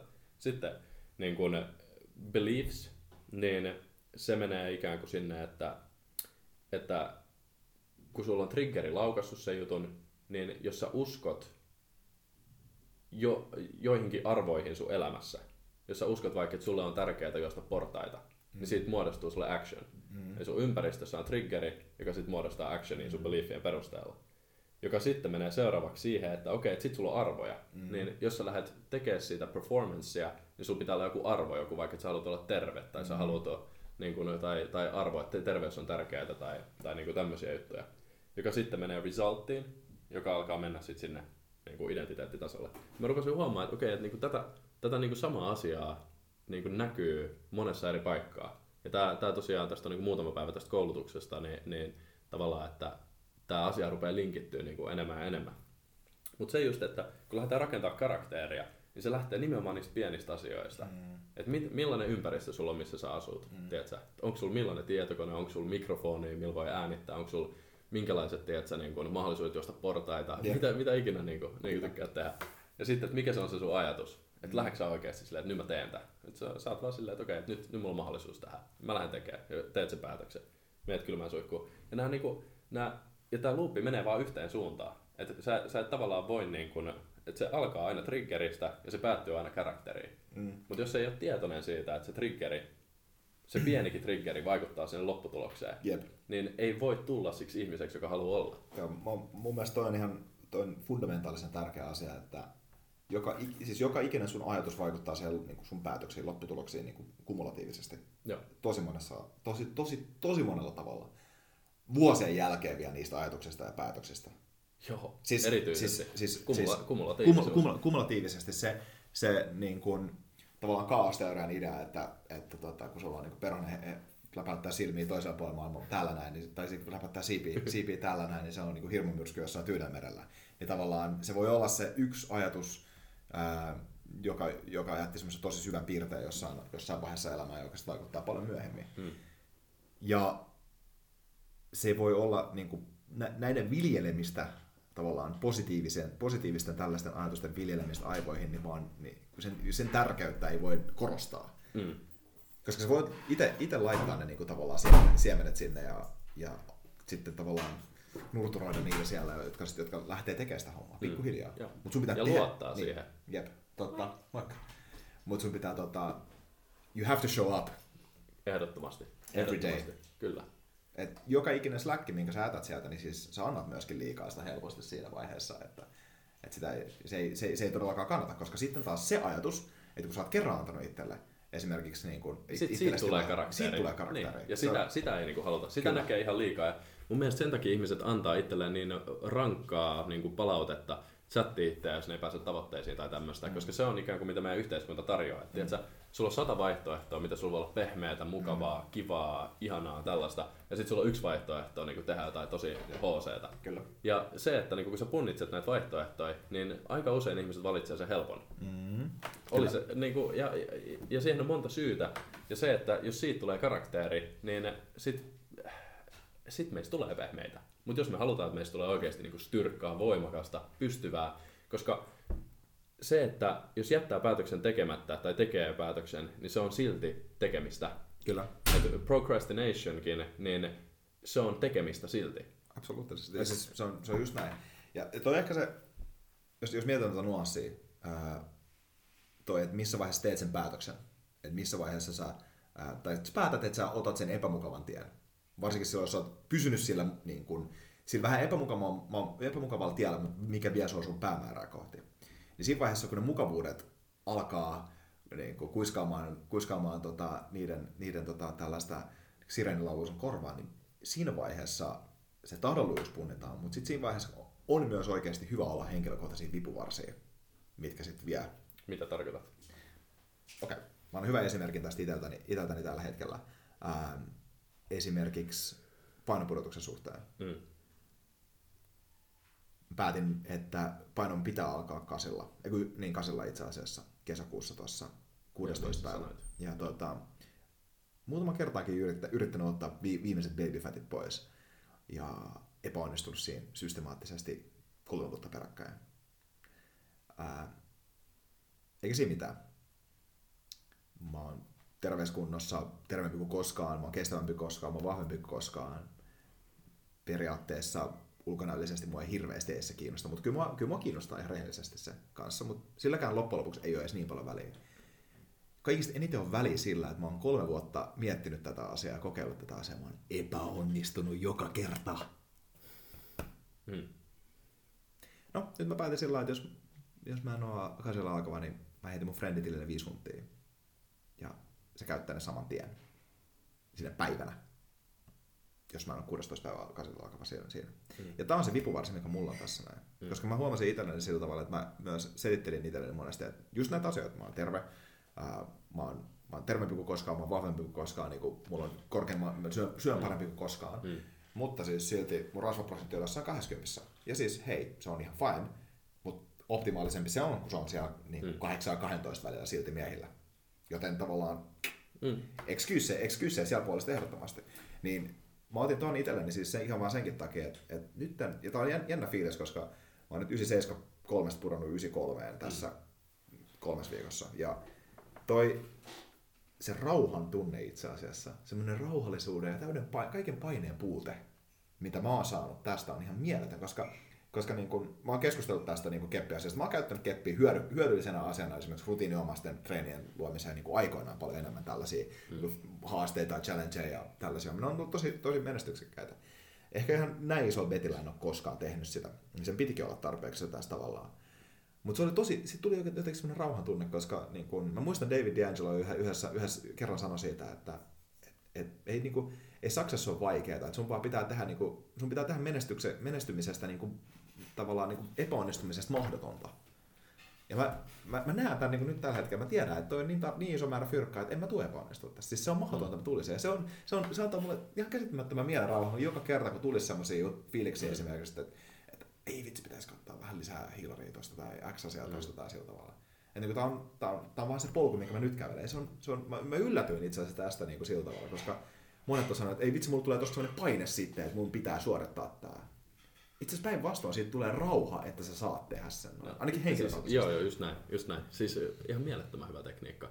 Ja tota, varmasti kaikilla toimii henkilökohtaisesti niin kuin omalla tavalla, että mulla itselläkin on tällä hetkellä oma vipuvarsisysteemi meneillään, mitä mä voin hyödyntää tässä heti niin kuin, tässä keskustelussa saman tien. Että tota, mä oon ostamassa tämmöistä niin kuin, mökkiä, joka kulkee siis renkailla, jotta mä voin kulkea ympäri Suomea ja niin kuin, oleilla ja asua siellä, missä mä haluan. Ja, mm-hmm. tota, ja tota, mulla on ystäviä, jotka tekee tätä ja, ja tota, se, että miten mä hyödynnän tätä vipuvartta on se, että kun mä haluan luoda siitä totta, niin mä puhun siitä ääneen, jolloin ikään kuin mun käytös lähtee menemään siihen suuntaan automaattisesti. Ja mun ympäristö rupeaa reagoimaan siihen, että hei, että niin kuin, minkälainen se on. Ja niin kuin, paljon se maksaa, mihin sä oot viedä se, mm. kenen kanssa sä oot mennä. Ja mitä enemmän mä ajattelen ja puhun siitä, niin sitä enemmän siitä tulee konkreettista actionia. Kyllä. Ja tota, se myös sitouttaa mua siihen niin kuin, se oma toteuttamiseen. Ja niin kuin, tavallaan tämmöinen juttu, mitä mä kokeilen, todennäköisesti tässä tilanteessa mun ei starttis. Mm. Mutta se on niin kuin, hiton siistiä, koska mulla esimerkiksi toi rahakin toimii silleen, että jos mä nyt tänne, niin kuin, käytän X määrän rahaa siihen, paljon helpommin voinut maksaa se takas, kun vaikka kerätä se raha ensin. Mm. Mä, vaan, mä vaan käytän rahaa silleen. Joo, siis, toi, siis se on toi niin kuin thought, thoughts becomes things just näin, aspekti tuossa, joka on, joka on tosi... Fraktaalimaista keskustelua. Se on, se on tosi fraktaalimaista sillä no. tavalla. Ja, ja, ja se, se on mun mielestä hieno se kumulatiivinen, kumulatiivinen juttu siitä, koska esimerkiksi jotenkin musta tuntuu ainakin sieltä, että tää niin kuin kuri, tai siis kuri yhdessä asiassa korreloi niin kuin kurin kaikessa just asioissa. Näin, just näin. How you do one thing is how you do everything niin, tyyppisesti. Niin, kyllä. Joo. Ja tota, joo, tosi hyvä. Mä, mä, tota, mä muista mainitsitko sä tästä Jason Silvasta mulle, mutta mä kuulin, kuulin parista eri suunnasta tästä. Se tekee tämmöisiä shots of awe niin tyyppisiä videoita. Ja tota, ne on semmosia kolmeminuuttisia semmosia flow-pärinöitä, mitä se vaan niin kuin heittää tiukkaa dataa ja, ja niin kuin puhuu asioista. Ja kannattaa ehdottomasti tsekkaa. Niin, niin siinä siis niin kuin, mä, mä tavallaan linkitän tämän siihen silleen, että että niin kun meillä on mahdollisuus minä tahansa hetkenä niin ikään kuin tippua semmoiseen flow-tilaan, jossa alkaa sitä tavaraa vaan tulee. Ja jos, jos niin kun linkittää tämmöiseen disipliiniin ja, ja näihin, itse, tässä tulee niin, niin, moni, niin moni eri niin kun segmenttejä, miten tähän voi mennä, mutta siis periaatteessa kun meillä on, meillä on disipliiniä, niin me voidaan niin kun tippua siihen flow-tilaan, mikä meillä on rakentunut, siihen karakteriin, mikä meillä on rakentunut, niin kuin milloin vaan. Mm. Ja se, niin kuin, ne jokainen juttu, mitä me ollaan tehty siihen hetkeen asti, ne alkaa niin kuin kumulatiivisesti vaikuttaa siinä. Ja tota, se on ihan mieletön jätkä, koska nehän piti tälleen vaan bileitä yleisesti, jossa sitten välillä niin kuin, se päätyi keskustelujen yhteydessä niin kuin, semmoiseen intellektuaaliseen flurryin, että sieltä mm. alkoi vaan tulla tavaraa ja se oli itsekin silleen, mistä nämä ajatukset oikein muodostuu, että tuleeko nämä multa? Mm. Kaikki muutkin oli silleen, että ei hitto, että tuossa on niinku tavaraa ja ne rupesivat vaan äänittämään niitä ja siitä tuli tämmönen miljoonien katsoma tämmönen, tämmönen niinku systeemi, tosi tyylikkäästi kuvatut videot ja YouTubesta löytyy. Niin, niin sekin, että on se, on se vapaus oikeasti tehdä, että mä, mä, mä itse, koska tää on yksi aihe, mistä halusit puhua, niin, niin joka on just se, että jos sä lähdet tekemään tavoitetta, niin sulla on erilainen tekniikka siihen kuin mm. esimerkiksi mulla. Mm. Niin mulla se on enemmän semmoinen salliva ja vapauttava. Että mä sallin itselleni koko ajan kaiken, mutta en niin kun tekoihin asti. Eli mä sallin itselleen sen, että hei, mulla on nyt ajatus, hei, mulla on nyt mielikuva, hei, mulla on nyt tämmönen ja tämmönen, joka tekee sitten sen, että ne ikään kuin häviää kokonaan pois, ja sit mä oon. Ja sit mä oikeesti kuuntelen, että mm. okei, okay, mikä on niinku se juttu, mitä tähän tarvii. Ja silloin mä pääsen uppautumaan sinne syvälle, sinne rakenteisiin, siitä kuka mä oon, koska ison osan elämästä mä tein asioita juostakseen pois niin kun kohtaamasta niitä juttuja. Tää on varmasti kaikille niin kun tuttua jossakin määrin. Et tekee asioita sen takia, että ei keskity niihin juttuihin, mitkä oikeasti siinä. Tässä on mm. nyt tärkeitä. Ja tota, se, se johti sitten siihen, että mä sain hirveästi aikaiseksi, mutta mä en saanut ikinä semmoista sisäistä niin kuin, täyttymystä ja rikkautta siihen, että niin kuin, olisi sitä kumulatiivista efektiä, että olisi oikeasti niin kuin, läsnä niissä. Ja silleen, niin kuin, no olin mä tosi läsnä ja kyllä mä, kyllä mä niin kuin, nautin niistä, mutta se, että se pidemmän päälle ei, niin kuin, ei tuottanut niitä tavoitteita, mitä halusi. Niin mun mielestä noissa tavoitteiden tekemisessä on tosi tärkeää kääntyä sisäänpäin ja miettiä, että minkä takia sitä tekee. Kyllä. Ja siinä vaiheessa, kun sulla on se selvä, niin sit sä voit niinku laittaa full, full power, no shower moodin silleen niinku kutosen linssiin ja, ja niinku mennä. Tai mikä on ikinä se oma tyyli tehdä. Mm. Mutta jos ei ole sitä retrospektia, niin se voi mennä aika niinku, niinku voimakkaasti niinku metsäänkin. Että... Mä oon siis, mä oon ihan samaa mieltä. Ja sen, sen suhteen, että se tietäminen, se tietoisuus siitä, miksi sä teet, on fundamentaalisesti tärkeää. Oh. Ää, ja ne ei tarvitse olla vaikeita asioita. Siis sillä, että, että jos, jos miettii asioita, että haluaa haluu saada enemmän elämästä irti, niin alkaa sitten vaan tekemään jotain pieniä asioita pikku niin kuin edelleen. edelleen. Mutta niin se show-off-mentaliteetti on siinä jotenkin tärkeä. Että jos sä et tee sitä miksi analyysiä tarpeeksi syvälle, niin silloin se tahdonvoimalla ei ole myöskään sitä leveragea siellä olla siinä mukana. Että sen, senkin puolesta, että, että jos sulla on joku tavoite, niin se miksi-aspekti antaa siihen, ja siis yksi kysymys ei riitä siihen, vaan sun pitää niin kuin vähintään viisi kertaa kysyä itseltä sen, miksi sä haluat jonkun asian. Ää, mitä isompi se päätös elämässä on, niin sitä enemmän niitä miksi-kysymyksiä siellä pitää olla. Että se nyt on, jos, jos sä olet treenaa vaikka sillä, että päätät, että mä oon treenaa salilla kolme kertaa viikossa, niin siinä on aika, siinä on aika selkeä, miksi on. Okei, okay, mä haluan olla terveempi ja näyttää paremmalta. Okei, okay, selkeä, selkeä. Noi, niin kun, voi, voi mennä syvemmälle, mutta noi on jo hyviä syitä. Noi on jo tosi hyviä syitä siihen, sillä tavalla. Ää, mutta sitten kun tulee tämmöisiä laajempia asioita elämästä, esimerkiksi vaikka sitä, että mihin kouluun lähtee, mitä lähtee opiskelemaan, mm. niin se on mun mielestä semmoinen, semmoinen asia, että, että mun mielestä lukion opinto-ohjeen pitäisi kysyä miksi-kysymyksen jokaiselta mm. op- opiskelijalta kaksikymmentä kertaa ennen kuin ne, ennen kuin ne, kysyy, ennen kuin ne päättää, mitä ne haluaa tehdä. Et, et oikeasti, että et, mä haen kouluun X, miksi? No, koska mun friendit hakee sinne, ei riitä, miksi? Mm. Niin kun, no koska mun vanhemmat tekee, ei riitä, miksi? Mm. Koska siitä rahaa, ei riitä, mm. miksi? No koska se kiinnostaa mua, okei, okay, miksi? Mm. No, koska siitä pääsen haastaa itse, miksi sä haluat haastaa itseäsi? Mm.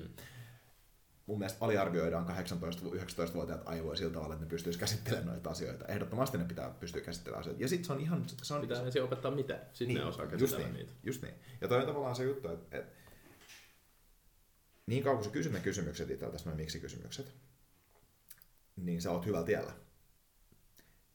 Vaikka ne olisi kuinka epämukavia ne vastaukset siellä toisessa päässä. Se on ihan fine. Että siellä on epämukavia asioita. Se on, ihan, siis se on oikeasti ihan fine, että sä et tiedä yhtään, mitä sä haluat tehdä sun elämällä. Mm. Se on itse asiassa erittäin hieno tila. Mm. Koska sit sä voit olla sellainen, wow, mä en tiedä yhtään. Vitsi, mikä on vapaus ja mahdollisuudet tässä. Näin. Ja yhtäkkiä voit, kaikki on mahdollista. Yhtäkkiä kaikki on mahdollista. Sitten voit olla sellainen, okei, okay, no niin. Aletaan miettiä, mitä mä haluaisin tehdä. Aletaan miettiä, mitä mä haluaisin ehkä seuraavaksi tehdä. Mutta tossa on, tossa on se, missä meillä menee ehkä eri, koska siinä vaiheessa, kun mä en tiedä, niin siinä vaiheessa mä ajattelen, että nyt mä oon flowssa. Koska flow on sitä, että sä et tiedä, mutta sä oot ja sä koet ja sä otat siitä kaiken vastaan, mitä sä saat. Mm. Sä et suunnittele, mutta sä oot silti vastannut niihin miksi-kysymyksiin niin hyvin, että se suunta on jonnekin, minne sä oot ite niinku halunnut sen. Ja mä uskon, että meidän sisällä meidän karakteeri jo ohjaa meitä ja kaikki meidän skillit ja kaikki.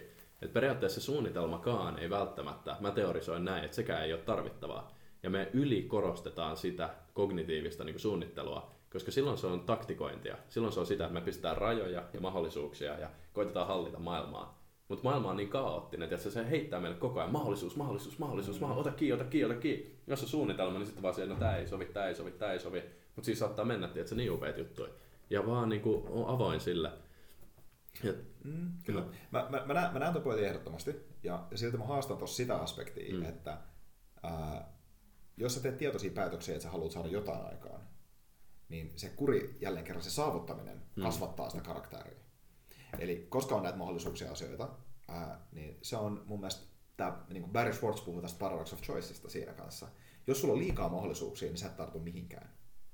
Tota, ja, niin, niin, siis sen, joo, joo. Sen, sen suhteen. Tota. Tar- ja voidaan, voidaan tarkentaa sitä sen, sen, sen suhteen, mutta ää, uudet mahdollisuudet saavuttaa jotain tai tehdä jotain siistiä voi estää sua saavuttamassa niitä asioita, mitä sä haluat, jos, jos ne ei ole prioriteettijärjestyksessä. Eli siis tavallaan se mietintä siitä, että jälleen kerran, jos se miksi on tarpeeksi kova siellä, niin kyllä sä sit sanot ei niille asioille siitä. Mutta että jos sä et tavallaan tiedä, ja onkin tärkeää olla semmoisia asioita ja semmoisia hetkiä elämässä ehdottomasti, missä voi spontaanisti mennä ja tehdä asioita ja olla vaan siinä täydellisessä flow-tilassa ja niin kuin napsia niitä elämyksiä joka paikasta. Ja mun mielestä yhtä tärkeää on myös olla niin kuin tosi strukturoituja hetkiä, milloin tykittää jonkun asian Joo. valmiiksi. Ja siis tavallaan, jos sä oot pelkästään yhdessä, niin ihan varmasti tuut niissä asioita.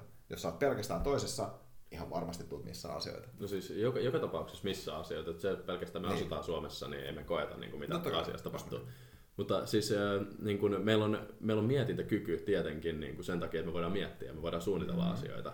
Ja monesti mä oon kokenut, että varsinkin mun asiakkaiden kanssa, niin se on se isoin blokki niillä. Että jos ne haluaa mennä puhua jollekin, niin ne suunnittelee se ihan päin vittua, ja ne ei tee sitä. Sen sijaan ne vois vaan olla ja niin kuin tehdä juttuja. Mm-hmm. Ja Wimissäkin on hyvä esimerkki siinä, että se ei oikeasti mieti yhtään silleen niin kuin, se, se, mä oon saanut semmoisen käsityksen, että se on vaan silleen, että I don't know, ja niin kuin selvitetään tämä juttu. Mm. Ja sillä tulee sellaista viisautta koko ajan tilanteisiin, mikä on silleen niin kuin kind of out of this world, niin kuin huomaa että niistä jutuista, mitä se tekee. Ja se pohjautuu siihen, että hän kokee nöyrästi, että hän ei tiedä. Ja silloin, jos ihminen kokee tietävänsä, niin hän lopettaa oppimasta. Hän estää itseään kasvamasta seuraavalle tasolle, jos hän kuvittelee tietävänsä. Ja, ja niin kun, mielenkiintoista on se just, että, että okei, okay, meillä on kyky miettiä, tämä prefrontal cortex, ja sitten meillä on ikään kuin reptilian ja mammal brain tuolla niin syvemmällä tasolla. Ja miten sä saat ne linjaukseen sellaisella tavalla, että pääsee tähän, mistä sä, sä niin kuin puhut. Että, että ne niinku actionit on kaikilla tasoilla sopusoinnussa. Eli silloin kun sä oot flowssa, niin se on sopusoinnussa sen kanssa, kuka sä oot, niiden tavoitteiden kanssa, mihin sä oot menossa, niiden emotionaalisten miksi-kysymysten ja kokemusten, mitä on niinku käynyt läpi. Mm-hmm. Että sä oot kysynyt tarpeeksi pitkään itse tästä miksi, ja se sun struktuuri on muodostunut sellaiseksi, että kun sä oot siinä flowssa, niin sulla tulee asioita, jotka edesauttaa sitä, kuka sä oot karakteriltaan automaattisesti. Jolloin ne suunnitelmat, mitä sä huomaat ja mihin sun tietoisuus kiinnittyy, niin ne kaikki tukee sitä, mihin sä oot menossa. Mm. Mutta tää vaatii niin kun self-realizationia, tää vaatii sitä, että sä uppoat ittees ja syvennyt siihen, kuka sä oot. Mm. Ja, mm. ja kysyy niitä miksi-kysymyksiä. Ja me tehdään innosteleireillä, niin me tehdään silleen, että me aloitetaan ne yleensä niin, että me tehdään, mikä siinä on tärkeää harjoitus. Sitten huomaa, että rupeaa ränttämään kunnolla, kun on tätä Four Sigmaa kahvia tässä. La, Lari heitti niin hyvät sieni, sienijuomat tota, eilen Four Sigmalta mukaan, että tässä lähtee ihan kunnon tämmöiseen niin speech flowhun. Ni, niin innosteleirillä on hiton makeata, kun me kysytään, että mikä siinä on tärkeää. Okay. Nuoret menee pareittain ja sitten kysyy siinä niin viisitoista kaksikymmentäyhdeksänvuotiaat, mikä siinä on tärkeää, mikä siinä on tärkeää, mikä siinä on tärkeää. Niin pitkään, kunnes ei tule kuin se yksi ja sama vastaus koko ajan uudestaan uudestaan. Mm. Niin ne pääsee sinne syvimpään ytimeen, että okei, että miksi ne soittaa kitaraa tai miksi ne tykkää pelaa jalkapalloa tai tälleen, joka tuo niille se tietoisuuden siitä, että, että mä pelaan jalkapalloa sen takia, että mulla on vaikka ystävät tärkeitä. Mm. Tai että mä soitan kitaraa sen takia itse asiassa, että mä niin kun, koin tämmöisen ja tämmöisen jutun elämässä ja se on mun tapa niin kun, löytää semmoinen turvallinen oma maailma. Mm. Ja sitten yhtäkkiä on silleen, ai niin, nyt tää on mun tietoisuudessa, okei, mitä mä nyt haluan tehdä mm. tällä. Ja mitä enemmän sä teet tota soul searchia, mitä enemmän sä uppoat siihen, niin se flow-tila, mihin sä pääset, niin siitä tulee se sun pro-versio. Mm. Tiedätkö, että kun sulla tulee sitä N S-resistanssia, niin, niin sitä ei välttämättä edes tule, koska se, mitä enemmän päästään irti, mitä enemmän hyväksyy mun, mun niin kuin näkökulmasta, niin sitä enemmän se sun karakteri tulee esiin. Mm. Ja jos sä oot tyytyväinen sun karakteriin, niin siinä ei tarvii sitä tietoista mieltä enää korjaamaan jotain juttuja tai ohjaamaan sitä johonkin, vaan sit voi tietysti päästää autopilotin päälle ja niin sit se lähtee. Joo, ja mä sanoisin itse asiassa jopa, että, että tavallaan äh, esimerkiksi jos miettii tuota, niin nämä, nämä, nämä kaksi lähtökohtaa, niin ei ole edes niin toisiaan pois ei, ei. Koska äh, mun mielestä toi, miksi juurisyyn, kun sä löydät se juurisyyn oikeasti niihin asioihin, mitä sä teet, niin se on, se on hyvä lähtö ja se on hyvä alku. siihen asiaan, mitä sun pitää tehdä. Ja se, on, se mahdollistaa sen sulle, että sä pystyt tekemään asioita oikeasti niin, niin syvällisesti ja niin intohimoisesti sillä tavalla, että sä et välttämättä tarvitse sitä keppiä siellä sinne. Tai porkkanaa. Tavallaan, koska toihan on siis, se intohimo on se porkkana, just se niin kuin, tavallaan se ymmärtäminen kaikesta siitä asiasta, niin se on niin kuin, siellä on niin paljon itsesarvoa, että siinä ei välttämättä, sun ei, se, se on palkitsevaa itsessään. Ja sitten epävarmuustekijöitä ja kaaosta tulee tähän näin. Joo. Koska, niin kuin sanoit, me voidaan vaan kontrolloida sitä, mitä me itse tehdään. Me ei voida kontrolloida maailmaa, me voidaan kontrolloida meidän, meidän niin kuin, omia toimia ja ajatuksia ja reak- meidän reaktioita maailman, maailman kaaosta vasten. Ja just tämän takia, siinä vaiheessa, kun meidän sisäisessä ma- maailmaan tulee tarpeeksi kaaosta, niin se, että sulla on oikeasti joku hyvä vipuvarsi siellä, mm. siinkin tilassa, vaikka sä oot kovi, oikeasti kovassa flowssa, mutta se pointti, että, että, että silloin kun tarpeeksi sulla on emotionaalista niin vaikka rasi, rasitetta ja sä oot väsynyt ja tavallaan kaikki maailman asiat on sitä vastaan, resistanssi on tosi kovalla vaiheella. Jos sut oma, oma tahdonvoima lähtee, hmm. niin joku vipuvarsi, jos se on taustalla pitämässä sut tiellä, niin se ei ole tavallaan, se ei ole yhtään huono asia sun tahdonvoiman kannalta, koska silloin sä silti teet sen, vaikka se vipuvarsi on siellä. Just. Vaikka se tavallaan se ulkopuolinen, niin kun, olkoon se sitten fyrkka tai joku haaste tai tällä tavalla, mikä aiheuttaa sen, niin mm. se tukee sitä, miksi, sitä, sitä flowta siinä mm. oikeastaan. Et, et se on mun mielestä, niin kuin Tim Ferriss sanoi ihan suoraan siitä, että tahdonvoima on yliarvostettua. Et, et niitä kannattaa, niitä vipuvarsia käyttää ihan puhtaasti senkin takia, että se mahdollistaa sulle niiden asioiden saavuttamisen, mitä sä haluat. Koska mä oon ihan varma, että kaikki maailman ihmiset on niin kuin, joskus halunnut tehdä jotain, mitä ne ei ole ikinä saanut aikaa. Mm. Ja se ei ole oikein, niin kuin, se on, se on simppeliä, mutta se ei ole helppoa. Niinhän se on, aina on. Niin kuin, minkä tahansa oman elämän muutoksen aikaansaaminen on niin kuin, simppeliä, mutta se ei ole helppoa. Et, mä haluan treenaa enemmän. Arvaa mitä? Treenaa enemmän! Niin kuin, tää oli, just näin. Siis, siis, siis, tää, se on, se on. Just näin. Siis, tää oli, tää oli Joko-podcastissa jossain, tossa, mä en muista missään jaksossa, mutta se oli hyvä sillä tavalla, että että mä haluan viettää perheenkaan aikaa enemmän. Vietä perheenkaan aikaa enemmän. Mä haluan, mä haluan, mä haluan rikastua. Rikastua, tee enemmän töitä. Mm. Et, et, just do it. Niin kuin siis sen, sen, sen, sen puolesta. Mm. Äh, mutta ei se ole koskaan, niin kun, tai siis se on, se on noin yksinkertaista.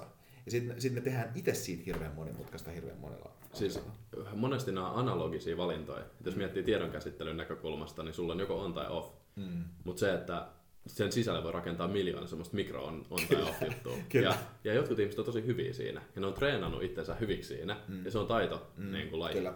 Jotkut ihmiset on hyviä siinä, tiiätkö, että vaikka jos mä menen salille, mä näen mielikuvan salista ja mä oon siellä, boom. Mm. Ja se on niin, niin helppoa. Ei mun tarvii motivoida itseäni. Mm. Se on vaan silleen, mä vaan tiedän, kyllä, että mä teen sen. Ja tota, tähän, tähän niin kuin mitä sanoin, mä oon ehdottomasti samaa mieltä. Tässä on niin kuin kaksi perspektiiviä tavallaan, niin kuin, mitä voi tarjoa. Että on just tää Jocko Willing-tyyppinen, mm. että tiedätkö, sä oot sodassa ja sul pitää olla siellä silleen, niin kuin selkeät suunnitelmat, jos hommat menee vituiksi, niin mitä sä teet? Sul pitää mm. olla se kaikki mietitty etukäteen, kyllä, koska niin kuin siinä there is no margin for error niin kuin tyyppisesti. Ja, ja tota, si, sitten on tää niin kuin, tämmönen kaveri kuin Kyle Cease, jota mä diggaan kunnossa, vähän niin kuin stand-up-koomikko-tyyppinen, niin kaveri ja itsensä kehittäjä, niin sitten taas se perspektiivi, että jos sulla on se suunnitelma ja sä tartut siitä kiinni, niin se rajaa kaikki muut suunnitelmat pois. Joka taas tilanteessa, jos sulla on vaihtoehtoja enemmän kuin sä oot, mistä oot tietoinen, niin se ei välttämättä olekaan se paras strategia enää. Eli sodassa, jos, sun, jos puhutaan tiedonkäsittelyssä, puhutaan tämmöistä arvofunktiosta.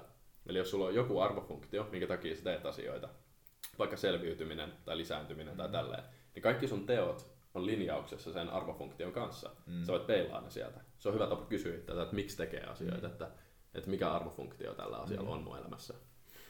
Ja, ja se, Mark niin kuin Manson puhuu noista arvoista kanssa tosi hyvin niin kuin se oikeasti sen tuossa, vaan tuossa sen Samuel Art of Not Giving a Fucker, joka on ihan huikea. Joo, siis, siis mä, mä, mä, mä rakastan tota, tota mentaliteettia. Kyllä. Niin, niin, niin, niin siis periaatteessa niin kuin, mihinkään mä jäin, että tästä arvofunktio.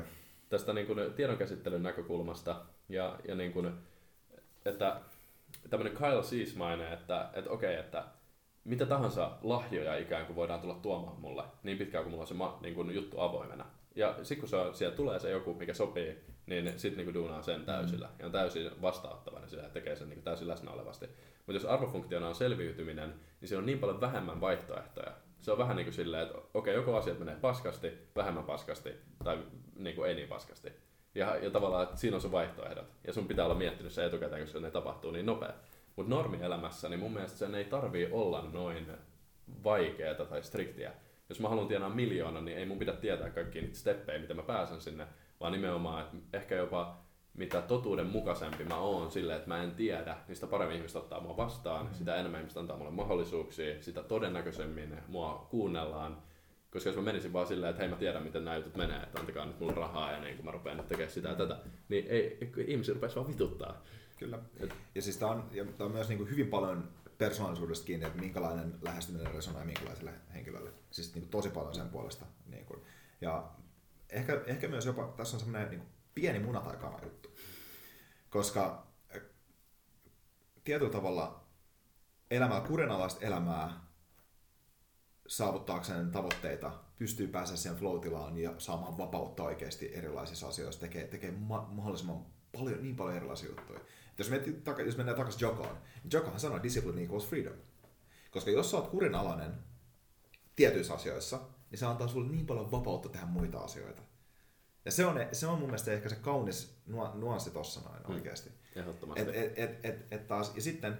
Ja siis nämä linkittäytyy tässä niin kauniisti, ne, koska, koska mä sanoin ihan nopeasti, nämä linkittäytyy tässä niin kauniisti, koska periaatteessa jos sä oot disiplinäärinen sun karakteria kohtaan, tiedätkö, mm. niin se antaa sulle vapauden sun karakteriin, Kyllä. jonka jälkeen maailma on sulle auki. Kyllä. Se on just näin. Se on niinku hitokaunista. Se on siis mun mielestä... Et, et periaatteessa molempien perspektiivit silleen nitoutuu tohon. Ja, ja täysin. Ja siis toi, toi kuri, kuri tarkoittaa vapauttaa jotenkin niin hieno, hieno asia, koska kun sä, oot, kun sä toteutat itseäsi, teet eri asioita kurinalaisesti, niin se vapaus tehdä muita asioita ja olla tavallaan myös niiden omien ajatusten yläpuolella on, se on, se on niin, niin hieno, hieno tunne. Sillä tavalla, että tietää, tietää sellaista, että, että, että, että mulla on niskalenkki näistä niin kuin mun siitä resistanssista mm. just tällä hetkellä. Joo. Ja, sit se et, lataa, ja tietää, mitkä sit, asiat sopii itselle ja mitkä ei ja mitä haluaa tehdä ja mitä ei. Ja se, niin kuin, se yksinkertaistaan niin moni juttuja. Kyllä. Et, niin kuin mulla, mä tiedän niin kuin omassa hommassa on se, että mä saan niskalenkin siitä, kun mä menen nukkumaan. Mä tiedän, että se lataa voimia ja kerää niin kuin voimia koko yön ajan. Ja sitten pitää aloittaa se uudestaan aamulla. Mä oon vaan niin iloinen, että mä pääsen aloittaa se aamulla. Sitten kun mä otan se kurihautuun taas siinä, niin sitten mun loppupäivä on tosi sellainen niin kuin vapaa. Mm. Siis senkin puolesta. Et jos, jos miettii toi do the hardest thing first juttu, on, on, on, on, on niin tärkeä niinku freimaa sen oman, oman, oman tavallaan mindsetin loppupäiväksi, jos miettii mm. sitä. Et, että et kun sä oot kurilla aloittanut sun päivässä, ja, niin, niin se kumuloituu loppupäivään sillä tavalla, että sulla on absoluuttinen vapaus olla, niin kun, tehdä, olla tekemättä asioita. Täl, täl, täl. Mm. Jos, jos miettii just jotain asiaa, että et, vaikka mä oon aina halunnut käydä salilla tai mä oon, mä oon halunnut treenaa enemmän, niin jos sä käyt vetää sen puolen tunnin lenkin aamulla tai punnerot sata kertaa, niin sä oot treenannut enemmän. Niin. Sä oot ja tehnyt se jutun. Ja sitten siinä pienessä hetkessä sä oot vapaa semmoisista ajatuksista, tai niinku vapaa olla tekemättä myös sitä asiaa loppupäivällä. Mm. Ja sulla, sulla, sulla tulee vapaus yhtään, tai ja, niinku vapaus siitä, että sä olisit pettynyt itteesi esimerkiksi, että taaskaan mä en alkanut tekemään tätä juttua, mitä mä oon miettinyt pidempään aikaa. Mm. Myös sen, niinku, sen, sen, sen, tavallaan, sen, sen dialogin kannalta. Mm. Joo, siis toi, toi, toi on tosi hyvä tapa käsitellä tätä, tätä dialogia, koska periaatteessa, jos sä teet tosi yksinkertaisen asian, vaikka niin kuin kymmenen punnerusta, mm. niin sit sulla sul on jo se, että sä oot tehnyt jo, ja sen jälkeen kaikki, mitä sä rakennat siihen päälle, on vaan plussaa. Jep. Niin jokaisesta päivästä voi tulla vaan winning. Mm. Ja, ja niin kuin suuri osa asiakkaista, mitä mulla on siis tässä mun valmennustyössä, mun, mun intro on jäänyt hyvin puolitiehen, mutta, mutta siis Innostaja-akatemia tekee niin kuin valmennusta viisitoista kaksikymmentäyhdeksän-vuotiaille. Yleensä tehdään leirejä tai mennään luontoon, melotaan ja tällaista ja tehdään koulutuspäiviä sitten uudessa ympäristössä, että saadaan freshejä ajatuksia ja, ja freshejä perspektiivejä. Niin tota, meidän, meidän tarkkaita kouluttajien kanssa, niin me siis periaatteessa, öö, niin, niin, ja sitten valmennustyössä, ylipäätänsä, niin mä, mä törmään just tähän, että me, me valmentajien kanssa tehdään silleen, että me pyritään saamaan se ihminen dissosioitumaan tai epäuskomaan ajatuksia tai erottamaan ajatukset todesta. Koska se suuri osa ihmisistä, jos niillä on mielikuvia tai dialogia, niin luulee, että se on totta. Mm. Hyvä esimerkki on tämä, että jos laittaa jäätä kaksisataa kiloa niin kuin altaaseen ja ihminen on vieressä katsoa sitä, niin sille todennäköisesti tulee kylmä. Jos on uikkarit päällä, vaikka kesällä on aurinko, niin se rupeaa hytiseen. Mutta se ei ole totta. Se on, mm. se on niin kun, ja, ja, ja se, että miten me rakennetaan niin kun itseohjautuvuutta, yksi steppi siinä. Ensinnäkin luottamuksellinen hyvä ilmapiiri ja niin kun mahdollisuus jakaa, olla avoin, hyväksyä asioita. Ja sitten sen jälkeen niin kun lähdetään mennä siihen, että okei, nämä ajatukset ei ole sama asia kuin todellisuus. Mm. Mistä mä tiedän, mikä on todellisuutta? ja lähdetään oikeasti tarkentaa sitä, sitä niin kuin perspektiiviä, niin silloin, jos, jos ne feilaa jossain, niin se on just silleen, että okei, että vaikka on tämmöinen tilanne, niin miltä se tuntuu, miltä se tuntuu, miksi se tuntuu siltä, ja yhtäkkiä ne niin tyypit onkin silleen, että okei, lisää niin kuin self-actualizationia. Mm-hmm. Ja se on tosi kaunista. Et mun mielestä lähtökohtaisesti syntyessään me ollaan kaikki jo niin arvokkaita, kun me tullaan koskaan olemaan. Mikään mitä me tehdään ei tule koskaan muuttaa sitä, mihinkään suuntaan. Jokainen ihminen on ihan yhtä arvokas. Mm. Ja se, että tehdäänkö me täällä mitään, niin se on ihan meidän oma päätös. Mm. Se, se me ei ole velvollisia kellekään tai millekään, vaan me tehdään, jos me halutaan. Ja toi on se leikkimielinen ja utelias asenne, minkä mä haluan tuoda elämään, ja se hyväksyvä asenne. Semmoinen niin kuin aina rakkaudellinen asenne siihen, että hei, että mä oon aina valmis, ja jos mä haluan tehdä jotain, niin mä saan. Ja se on kaikki täysin ok, mikä tahansa onkaan se lopputulos. Jolloin mä en käytä keppiä hirveästi, mutta se, että mä saan tosi nopeasti tietää, että miksi mä oon lähtenyt tekemään jotain juttua. Ja sitten jos se resonoi se tieto, että aah, tää on se syy, niin sitten mä pystyn laittamaan siihen kaikkeni. Mm. Jos se resonoi silleen, että okei, tää ei nyt ehkä ollutkaan ihan niinku just se tärkeä juttu, niin mä pystyn heti jättää sen pois. Ja toi on mun mielestä ihan hiton voimakas työkalu elämässä. Joo, ja toi, mun mielestä toi ehkä tulee tähän yltäkylläisyyden periaatteeseen myös kans siitä, että, että mulla on jo kaikki, mulla on jo nyt kaikki ne asiat, mitä mä haluan mun elämässä. Mm. Ää, ja sitten sit tavallaan toi asenne, kun alkuun tuolla lähtee liikkeelle, niin niin, tuota, niin tai siis tulee vaan saamaan Hei. niin paljon enemmän. Täh, siis, täh, koska... joo, siis tähän täytyy sanoa vielä, siis omassa valmennustyössä kun mä aloitin sen, niin se oli tosi vaikeaa, koska mä yritin tienaa rahaa sillä ja mä yritin saada kehittää sillä niin kuin omaa ammattiosaamista ja kaikkea mm. samaa. Siinä oli liikaa panoksia mm. ja liikaa painetta. Mm. Mutta heti kun mä siirsin rahantulon niin kuin pääsääntöisesti muualle ja sitten vapautui se, ja sitten mä olinkin silleen, että no okei, mun tarvii olla mikään tietty valmentaja, ja sitten niin lähdin purkaa sitä juttua. Yhtäkkiä kun mä en ottanut sitä enää tosissaan, ja mä päästin siitä irti, niin mulle rupesi tulemaan asiakkaita ihan silleen, että ei mun tarvinnut etsiä niitä enää. Niin toi, toi on niin jännä, että koska mulla on kaikki nyt, niin tästä eteenpäin kaikki mitä mä saan on vaan plussaa. Mm. Mä oon tehnyt jo ne kymmenen punnerusta joka aamu. Mm. Tiedätkö, mä, mä oon elossa, se riittää mulle. Niin mä voisin soittaa vaikka Tarja Haloselle, ja ei se tuntuisi niin kuin miltään haasteelta. Se on mm. vaan silleen, että, että moi. Mä oon, mä oon tehnyt jo haasteita. Niin, niin. Kyllä. Toi, ja siis toihan on, myös toi yltäkyllisyyden sääntöhän tavallaan vetää nimenomaan viehättävyyden puolesta aina, aina, aina puolelle. Niin tota, tai siis pitää, pitää paikkansa. Mm. Siis sillä tavalla, että tota, kaikki, kaikki ihmiset, niin, niin, niin, niihin vetoo sellaiset ihmiset, jotka ei tavallaan tarvii niitä. Et jolla on jo tavallaan mm. se sosiaali, jolla on jo kaikki tavallaan, jotka on myös tiedostanut sen. Mm. Ja on tyytyväisiä siihen. No, lähtökohtaisesti mun mielestä kaikilla on kaikki. No siis niinhän se on. Niin. Ja siis lähtökohtaisesti kaikilla on kaikki. Se pitää vaan oivaltaa. Mutta se mindsetti pitää Joo. olla siellä taustalla, että sulla on, sulla on joko yltäkylläisyyden mindsetti tai sulla on puutteen mindsetti. Jos sulla on puutteen mindsetti, niin sulla on se, että mä haluan aina lisää, mulla ei ole näitä tasoja, mä en ole saavuttanut niitä, mä en ole onnellinen niistä vielä. Niin, niin siis pahimmillaan mä en ole onnellinen ennen kuin mä saan niitä, joka rakentaa suoraan siihen hetkeen puutteen mm. tunteen. Kyllä. Ja toi on, toi on kanssa, toi on kanssa siis sillä tavalla, että tuossa on ehkä se juttu, tuota aikaisempaa keskustelua, mihin, mihin mä haluan laittaa yhden pikkusen mm-hmm. nuanssin, on se, että se, että keskittyy tavallaan, mistä me ajateltiin, nimenomaan lähdettiin puhumaan, että kumpi on tärkeämpää tavallaan, matka vai päämäärä. Mm, joo. Ja, ja tota... Tai se on ainakin, mitä me freimattiin just se, ne, just ennen, ne. ennen niin kuin tätä podcastia. Ennen tätä podcastia. Me vähän mietittiin just tätä, tätä, tätä, tätä ideaa tässä näin. Ja, ja se matka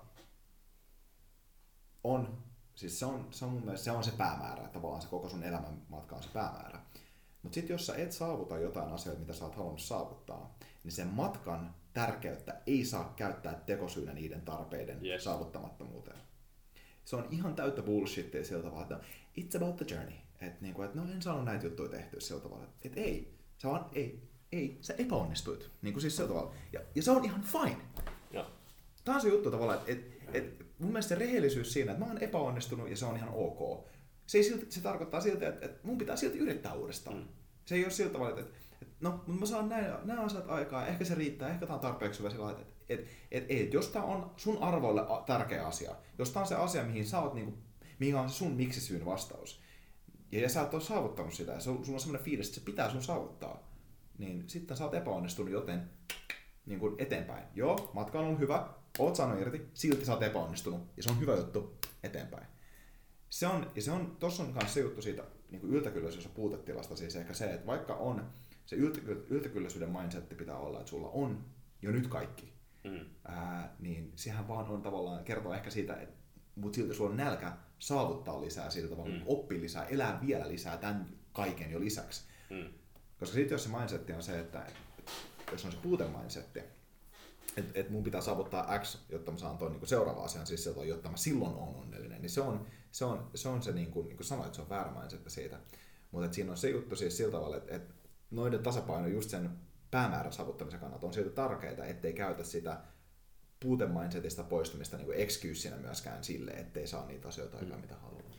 Siis hito, hito hyvä, hyvä niin kuin lisäys tuohon. Ja, ja niin kuin ihmiset on tosi hyviä kertoa itselleen tarinaa, miten tärkeitä ne on, ja niin kuin tämmöistä narratiivia. Ja, ja mikään narratiivi ei ole totta, ja mikään tapa tehdä ei ole, ei ole niin kuin oikein tai väärin, ja, ja sekin on hyvä mainita tässä. Mutta toi on niin totta, että ihmiset tosi helposti tekee silleen, että no okei, okay, että, että niin kuin, miksi, miksi mä tekisin noin, että se on vaan niin kuin mun joku mielikuva tai tämmöistä. Mutta ei missään nimessä, että, että kun sä otat vastuun ja kun sä oot rehellinen siitä, kuka sä oot ja mitä sä teet, niin se vastuun ottaminen ikään kuin tarkoittaa sitä, että sä astut seuraavalle tasolle. You step up to the challenge. Elämä tarjoaa sulle koko ajan haasteita olla se ihminen, joka sä oot sun korkeammassa potentiaalissa. Mm. Miksi me mennään jäähän, tiedätkö? Miksi me otetaan kylmiä suihkuja? Ei se johdu siitä, että, että niin kuin meillä on jo kaikki ja sen takia me halutaan kärsiä. Ei. Se johtuu siitä, että meillä on kaikki ja meille tarjotaan mahdollisuuksia astua eteenpäin elämässä. Mm. Ja me otetaan se vastuu, me otetaan se ja me kannetaan se. Ja joka kerta, kun mä koen jotain transformoivaa, niin en mä koe sitä olemalla himassa ja elämällä elämää sellaisella tavalla, kuin mä aina ennen elänyt. Mm. Vaan mä koen sen menemällä ulos mun comfort zoneista, kokemalla jotain haastavaa ja sen jälkeen astumalla siihen ymmärrykseen ja osaamiseen sellaisella tavalla, että hei, nyt mä oon jotain enemmän, nyt mä oon jotain uutta, mä, oon, mä kasvan tähän kokemukseen, mä kasvan suurempaan. Ja tota, silloin siitä journeystä tulee vielä enemmän. Silloin, mm. silloin se, se niin kun journey muuttuu vieläkin tärkeämmäksi, koska sun pitää, you have to own up to niin kun what you're living, mm. you have to own up to what you believe in. Ja, ja niin kun, extreme ownership. Se so, so on sitten jo vähän, vähän vielä niin lisää, lisää siihen näitä tota, Joko-juttuja. Tota, Joo, siis hito, hito, hito niin kuin hyvä lisäys ja, ja tota, ihan niin kuin jos mennään, mennään yksi nuanssi, mitä mä haluan lisää siihen, siihen keskusteluun, niin just siinä, että kun karakteeri ikään kuin sopii siihen omaan matkaan ja omaan määränpäähän, niin semmoinenkin just, mitä ihmiset tekee paljon on, että jos ne ottaa tämmöisen henkisen näkökulman, että, niin kuin, että ei oikeasti tarvitsisi tehdä mitään, niin mun mielestä se todellinen henkinen näkökulma on siinä, että ennen kuin tulee mielikuva tai kun tulee mielikuva, kun tulee ääni, niin ymmärtää, että se on ääni ja sen jälkeen toimii. Mm. Et ei toimi silleen, että tuijottaisi jotain tauluja omassa mielessään ja antaa niitä johtaa. Ei toimi silleen, että, toimii joku, että antaa kalenterin, tiedät sä ohjata sua, vaan sä ohjaat. You're in control. Ja jos sulla on joku mielikuva, niin sä huomaat, että hei, pum, toi on vaan tollanen. Okei, mitä mä nyt oikeasti teen? Jep. Kyllä, joo. Ja ton, toi niinku mielikuvien kontrollaatio, omien ajatusten kontrollaatio on se, että niinku kanssa tällaisessa maailmassa missä informaatiotulva on niin valtava, mm. ja se ei ole ihan helppo, helppo haaste. Ja, ja tota, siitä, siitä voin kuulla, että referoidakin blogiin lukemaan, lukemaan artikkeleita, että lopeta uutisten seuraaminen. Mutta, mahtavaa. Mahtavaa. Se on tosi hyvä. Se on yksi isompi juttu, mitä mä oon tehnyt mun elämässä, että avannut, avannut väylät sille informaatiolle, joka oikeasti niin kun kannustaa, mm. kannustaa ja tukee sinne, sinne suuntaan, mitä haluaa olla. Kunhan myös muistaa, että ei jää semmoiseen informaatiokuplaan, jos sekin on mahdollista. Ja niitä on hyvä rikkoa siis myös. Ehdottomasti informaatiokuplat on hyvä rikkoa. Ja, ja, ja sen takia itse asiassa valmentajan työ on niin helvetin hienoa, koska sä oot oikeasti ihmisten kanssa töissä niin kun tosi rehellisesti. Mm-hmm. Jos sä oot informaatiokuplassa, niin asiakkaat huomaa sen heti. Tiedätkö? Et sit sä teet vaan tietynlaisten ihmisten kanssa töitä, tai sä teet vaan tietyistä aiheista, tai sä teet vaan tietyllä tavalla, ja sit muut asiakkaat tosiaan, no ei toi sovi mulle. Niin se tietää heti, että okei mä oon informaatiokuplassa, miten mä voin palvella totakin asiakasta, miten mä voin auttaa totakin. Että se mahdollisimman kokonaisvaltainen. Tästä tulee just se, että miksi mä teen henkilökohtaisen avustajan duunia, miksi mä teen valmennusta, miksi mä teen myyntiä. Mä teen näitä kaikkia sen takia, että mä saan sen niin kuin laakeen ja laajamittaisen perspektiivin elämään. Että jos mennään tähän henkilökohtaisen avustajan tarinaan. Ehdottomasti. Joo, koska mun mielestä tässä on, niin kuin, me ollaan, me ollaan keskusteltu hyvin meidän omista kokemuksista ja aspekteista. Mutta mun mielestä Haluan ehdottomasti kuulla tästä Joo. tarinasta, mitä on täällä taustalla. Joo, ja tämä on itse asiassa varmaan se syy, mikä oikeasti loppujen lopuksi motivoikin tähän podcastiin, joten tosi hyvä, että otetaan mm. tämä tähän, koska mullekin tämä on semmoinen aihe siis, mikä on mua koskettanut tosi tosi syvästi ja mikä on muuttanut mun elämää niin kuin enemmän tavoin kuin mä osaan olla edes tietoinen. Ja siis, mm, mitenköhän se sanoisi, että henkilökohtaisen avustajan duuni en ollut koskaan ennen tehnyt sitä. Ja mä muutin Helsinkiin ja mä olin silleen, että okei, nyt mä haluan jotain, mitä mä voin tehdä työn ohella, mikä on easy. Ja mä ajattelin henkilökohtainen avustaja. Löydän tämmöisen kryptisen viestin, että hei, etsitään niin kuin miespuolista henkilöä ja tälleen. Ja menin sitten tapaamaan. Ja kävi ilmi, että kaveri on niin kuin kymmenen vuotta sitten ollut auto-onnettomuudessa miespuolinen henkilö, nyt kolmekymmentäkahdeksan. Ja tota, Jirka Vainio nimeltään. Ja, ja tota, mä oon puhunut hänen kanssaan, että mä saan hänen storin niin kuin tässä kertoa, mutta muutenhan mulla olisi ihan täys vaitiolla velvollisuus siitä. Mutta, mutta niin kuin se, että, että hän avoimesti kertoo, siis, että hän oli auto-onnettomuudessa kymmenen vuotta sitten. Ja, ja tota, hän sai aivovamman siinä. Ja, ja tota, se, hän joutui siis opettelemaan kävelemään, puhumaan, kaiken uudestaan. Että se, että et, eka hän on kuusi viikkoa koomassa, okei, okay, auto-onnettomuuden jälkeen kuusi viikkoa koomassa. Mm. Koomasta herättyään, mikä piti olla tosi epätodennäköistä. Hänen olisi pitänyt kuolla, hänen äiti kirjoitti jo valmiiksi hänen muistopuheen. Niin sen jälkeen hänelle alkoi niin kuin monen vuoden matkaa opetella kävelemään uudestaan. Puhumaan uudestaan, syömään uudestaan, ajattelemaan uudestaan. Käytännössä jossain vaiheessa hän sanoi ääneen kaiken, mitä hänen mieleen tuli. Ja hän ei voinut niin kuin silleen julkisesti ikään kuin, niin kuin kulkea silleen tavallaan missään. Ja, ja just se, että Suomen parhaat lääkärit vaikka sanoo, että sä et ikinä kävele. Ja sitten hän on silleen, että no kyllähän niin kuin aikoo opetella kävelee. Mm. Hänelle sanottiin, että hän ei ikinä opiskele ammattia. No sitten hän oli silleen, tiiätsä, että no hän opiskelee ja hän tekee. Ja siinä meni monta vuotta, tiiätsä. Ja aivovamma, aivovammaisella henkilöllä niin ei ne jaksa niin kuin lukea. Liikkuminen on vaikeaa, hän on vieläkin vähän niin kuin toispuoleisella. Niin kuin vähän, vähän näkyy sitä, vaikka me käydään salilla ja uimassa ja näin. Mutta Mutta se opiskelukin oli sitä, että saattoi kaksi tuntia jaksaa opiskella ja sen jälkeen niin kuin neljä tuntia lepoa, sitten kaksi tuntia opiskelua, neljä tuntia lepoa. Mm. Niin ihan ensimmäiseksi, kun mä tapasin hänet, niin mähän niin kuin, ensinnäkin vaan itkin, kun mä kuulin tämän tarinan, koska en mä ole koskaan joutunut niin semmoisia asioita, mitä mä otan itsestäänselvyytenä, niin kuin puhuminen. En mä ole koskaan miettinyt, että mä joutuisin monta vuotta käyttää vaan siihen, mä voisin puhua. Ja se, kun mä kävelen ulkona, niin mä sain siihen sellaisen perspektiivin, että ei helvetti miten upeata tää on, pelkästään tää, että mä saan kävellä. Siis jokainen sana, mitä mä vaihan ihmisten kanssa. Ja, ja se, mikä asenne hänelläkin on, että hän yrit, tai ei edes yritä, vaan hän aina ilahduttaa ihmisiä hänen ympärillään. Joka tulee siitä, että näkee, että ihminen arvostaa niitä, tiedätkö, niin kuin super, super yksinkertaisia asioita elämässä. Ja oikeesti niin kuin... Öö, jos mennään tarinaan vähän niin kuin sinne kooma-aikaan, niin siinkin on semmoinen super kooma-aika. Siinkin on semmoinen super mielenkiintoinen ää, tota, aspekti, että hän siis oli omien sanojensa mukaan ollut taivaassa ja hengaillut siellä Jumalan kanssa. Ja, ja tota, mikä, mikä niin kuin siinä on ensimmäiseksi mielenkiintoista, koska on niin kuin hirveästi näitä raja, rajatapaustarinoita, niin on se, että miten hän pystyy todentamaan se, että, että hän on ollut jossain ulkona hänen kehostaan, ja pystynyt nähdä, että mitä sen kuuden viikon aikana tapahtuu hänen kehon luona. Mm-hmm. Et hän sanoi, että ikään kuin television kautta hän on pystynyt katsomaan. Ja siellä on käynyt naispuolinen pappi, josta hän oli sitten myöhemmin kysynyt hänen äidiltään, että hei, silloin kun mä olin siellä niin sairaalavuotajalla, niin kävikö siellä joku henkilö, jolla oli niin iso risti niin mm-hmm. useasti. Ja sitten toinen oli, että kun hänen tosi hyvä ystävä kävi siellä, niin sitten hän oli myöhemmin just ollut silleen, että hei, et sähän kävit siellä silloin tällä ja tällä. Hän oli silloin vielä lähettänyt viestiä, että hän puristaa hänen kättään. Siinä oli tullut pieni semmoinen nykäisy ja se, mm-hmm. se henkilö oli huomannut se. Ja sitten on myöhemmin pystynyt vielä validifioimaan tämän kokemuksen. Se on ollut häneltä silloin tietoista. Aika oikein. Joo. Ja siis, mitä ihmettä? Mm. ja ja sitten sit tulee just nämä tämmöiset, niin kuin, että, että miksi hän sanoi, että hän on ollut Jumalan kanssa siellä, niin oli, että hän niin kuin tapasi saatanan siellä, joka sanoi, että hei, että jos sä tuut hänen luokseen, niin sitten saat kaiken, mitä ikinä haluat. Ja sitten, että jos, niin kuin, ja, ja tälleen, ja sitten kuitenkin valitsi Jumalan, ja sitten saatana yritti niin kuin tuhota häntä. Ja, siis tämmöisiä älyttömiä kokemuksia, mihin mä en sinänsä pysty samaistumaan mm-hmm. mitenkään.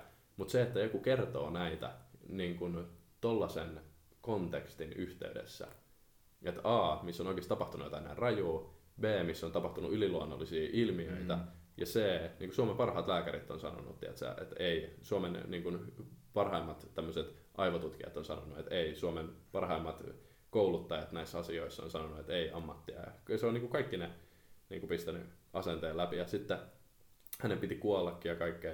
Ja sitten se, että, että hän on vielä elossa ja hän on tehnyt kaikki nuo jutut ja sitten, että, että kun hän oli siellä, hän oli se taivaskokemus, että mitä hän puhui just siitä valosta, mikä oli niin käsittämättömän kaunis mm. ja mitä hän halusi vaan mennä sinne. Ja sitten kuitenkin hänelle sanottiin, että hei, tuu takaisin, että ei ole vielä hänen aikaa ja että hän kaivataan täällä. Ja sitten hän on niin kuin tullut takaisin. Mm. Ja että miten kun saatana yritti tuhota häntä, niin sitten Jumala niin kuin suojeli hänet, koska hän valitsi Jumalaa. Ja, ja, ja niin kuin tämmöisiä juttuja, että että tuossa kontekstissa se on vaan niinku herättää tosi paljon ajatuksia. Mm, voin kuvitella kyllä. Ja, ja se, että mä oon saanut viettää aikaa tuollaisen ihmisen kanssa, niin en, en mä siinä mitään rahaa niin kuin ikinä pyytäiskään. Että et, et se, että, että kyllä siitä jotain pieniä pennosia tulee, mitä tulee henkilökohtaisen avustajan duunista, mutta se, että niinku, et, en, en mä tuommoista kokemusta, tuommoista ymmärrystä, tuollaista tietoa niin kuin olisi voinut kuvitellakaan, että mm. mä, mä niinku kokisin, ja sai, tai ei kokisi, mutta saisin niin kuin kuulla sivusta. Ja niin kuin mm. tavallaan, koska se vaikuttaa siihen, että miten mä elän mun arkea. Se, siis, ensinnäkin se, että mulla on paljon avoimempi mieli. Mä, mm. mä arvostan pieniä asioita tosi paljon. Mä autan ihmisiä tosi mielelläni. Mä, oon, mä oon, pidän ihmisiä tosi tasavertaisina. Kaikilla on oma, oma se skilli. Ja, ja niin kuin mä toivon, että hänkin rupeaa jotain, jotain niin kuin kertoa hänen tarinaa jollain tavalla tai mm. jotain, koska toi on Tämä on niinku avannut mun silmiä ihan mielettömän paljon. Mielestäni tämä story jotenkin tuo ihan tismalleen takaisin siihen asiaan, missä puhuttiin just sitä ennen, joka on tämä yltäkylläisyys ja puutetila. Siis oikeasti sillä, että meillä on, meillä on absoluuttinen yltäkylläisyys ihan kaikessa just tällä hetkellä. Siis kuinka sitä kaipaakaan, siis ihan vaan niinku puhumattakaan siitä, että on tällainen niinku aivovamma ja koomassa ja käytännössä aloittaa nollasta uudestaan. Niin tilanne siis ihan vaan silloin, kun on kipeänä, miten sitä arvostaa, kun on terveenä. Mm. Ja siis tää on niinku just tällaisia asioita, mitkä siis silti me pystytään käve- kävelemään ja puhuu ja ajattelee kipeänä. Ei, ei ole samanlaista asiaa siinä. Joo. Joo. Ja, ja niin kuin mä en ole nähnyt hänen koskaan suuttuvan kenellekään enää, että hänellä on joku semmoinen syvempi ymmärrys, mikä on tullut just sen niin kuin kivun kautta ja näin. Ja mikä niin kuin, mä, mä en ymmärrä sitä, että miksi me ihmisenä halutaan aina lisää. Koska monesti me satutetaan joko luontoa tai muita ihmisiä tai jotain, kun me halutaan lisää. Ja mm. se, mitä mä katsoin, että miten hän käyttäytyy, on sitä, että hän niin kuin nöyrästi vaan on, arvostaa sitä, mitä on, tiedät, sä on löytänyt sen oman paikan maailmassa ja sit vaan antaa. Mm. Ja toi on niin kuin ihan, ihan siis mieletöntä. Kyllä. Ja ottaa huomioon tuon tilanteen, että ihminen voisi olla tosi silleen, että voi vittu, niin kuin, että miksi, miksi, miksi, miksi, miksi, ja niin kuin vääristyistä kysyistä kysymystä. Mutta niin. hän, on niin kuin, hän on niin hyvä esimerkki siitä, ja siis, että... Kyllä, ja siis kysyä sitä, että miksi minä. Niin, siis, esimerkiksi. Kyllä, niin. ja, ja toi on tavallaan... Toi Uhri, miksi, uhriutuminen on. Toihan se uhrimentaliteetti on, on, on surullisinta ehkä, mitä, mitä, mitä mä tiedän. Se on, se on, se on haaste, se on oma haaste. Että mul, mulkin niin kuin... On, on tavallaan tilanteita ollut, missä on joutunut käsittelemään sitä sekä henkilökohtaisesti että sitten niin kuin, niin kuin muiden ja asiakkaiden kanssa ja tälleen. Ja, ja niin kuin, se on haaste, koska meidät on opetettu ajattelemaan minä niin kuin näkökulmasta, mutta me häkättiin tämä juttu just pari ystävän kanssa silleen, että kun ihmisillä on eksistentiaalisia kriisejä esimerkiksi, niin kuin mikä on elämän tarkoitus ja tällaista, niin jos poistat minä käsitteen, mm. niin ei voi olla enää eksistentiaalista kriisiä. Jos ei ole minää, niin ei ole eksistentiaalista, niin kuin eksistentiaalisuutta. Sä voit katsoa Wikipediasta määritelmän, se ensimmäinen lause on joku, että, että joku oma, oma niin kuin, mm. niin kuin perspektiivi vai mikä oma suhtautuminen jotenkin, niin kuin, tai, tai ei silleen, mutta jotenkin se kuitenkin liittyy siihen minäkeskeisyyteen. Mä en muista valitettavasti se suoraan lainausta. Ja niin. Sitähän siis toi niin kuin Wimkin sanoi, että no ego, yep. we, we go. Yep. Ja se on musta ihan loistavasti sanottu kyllä. Ja, ja tämä niinku, että et Wiminkin tarina on, siinä on tosi paljon kärsimystä. Mm. Se on tosi paljon kärsimystä ja se ei olisi päässyt sinne, missä se on, jos se ei olisi kulkenut sen läpi. Mm. Ja, ja niinku, et silloinkin kun mä niinku, no, tein, siis, se olisi varmasti mielenkiintoinen kaveri tavata, koska, koska niinku, mä oon huomannut, että koko ihmiskuntaa yhdistää kipu ja kärsimys. Mm. Tosi konkreettisella tasolla. Mikä tahansa maan kansalainen sä oot, mistä tahansa päin maailmaa sä oot, meitä kaikki yhdistää kipua ja kärsimys, mikä sinänsä niinku rationaalisen mielelle kuulostaa niinku tosi tyhmältä, että miksi se pitää olla se, mm. miksi just kipu. Mm. Mutta se, se on niin humbling, mm. silleen, että me ollaan oikeasti kaikki samalla tasolla, me ollaan kaikki vaan ihmisiä, me kaikki tehdään mitä me tehdään niinku omista syistämme. Ja silloin kun meitä sattuu, niin meitä sattuu ja me tarvitaan tiedätkö, siinä toisiamme. Mm. Ja, ja niinku, meidän tehtävä on, tai mä, mä koen ainakin, että meidän tehtävä on oikeasti antaa niin paljon kuin vaan voidaan ja tukea toisiamme niin paljon kuin voidaan ja sitä kautta me saa rakennettua hyvää elämää. Kyllä, mä oon ihan samaa mieltä. Mä, mä oikeastaan, mun mielestä mä, mä en tiedä mitään parempaa niin kuin loppukaneettia tähän. Mahtista. Mä, Mahtista. Mä, mä samoin kiitän sua tosi paljon siitä, että, että tulit vieraaksi. Tämä ei varmasti jää viimeiseksi podcastiksi, mikä me tehdään yhdessä. Mahtavaa. Kiitos, kiitos huikeista tarinoista, huikeista seminaarikertomuksista ja kaikista niistä asioista, mitä sä oot tuonut tähän. Ja, ja tota, kaikille kuulijoille kiitos, että oot tullut taas motivaatiomiehen taajuuksille tänne näin, tai digitaalisille taajuuksille oikeastaan. Ja, ja tota, olkaa kiitollisia ja älkää yltä kylläisyydessä. Hmm. Onko sulla samoin tähän loppuun joku juttu vielä? No ihan vaan, että hyvä, että tota... että meidät linkattiin ensinnäkin yhteen. Mm, kyllä, että, kiitos, kiitoksia Jukka Joutseniemelle siitä. Ehdottomasti lifte, Lifterille siitä. Ja, ja, tota, ja tota, kiitos, kiitos tästä tota, hyvää höpinää. Ja, ja toivottavasti kuulijoille oikeasti olla tästä myös paljon antia. Että nämä on henkilökohtaisia niin kuin storeja, mitä ei sinänsä kuule. kuule niin kuin, ja, ja mitä ei välttämättä... Mä, mä, mä arvostan podcasteja sen takia, että pääsee niin sinne niin kuin oikeasti henkilökohtaiselle tasolle. Että ei, ei saa juttuja pääse itse kokea. Että tosi hyvä. Kiitos tästä mahdollisuudesta tai tästä podcastista. Joo. Yes. Kiitos.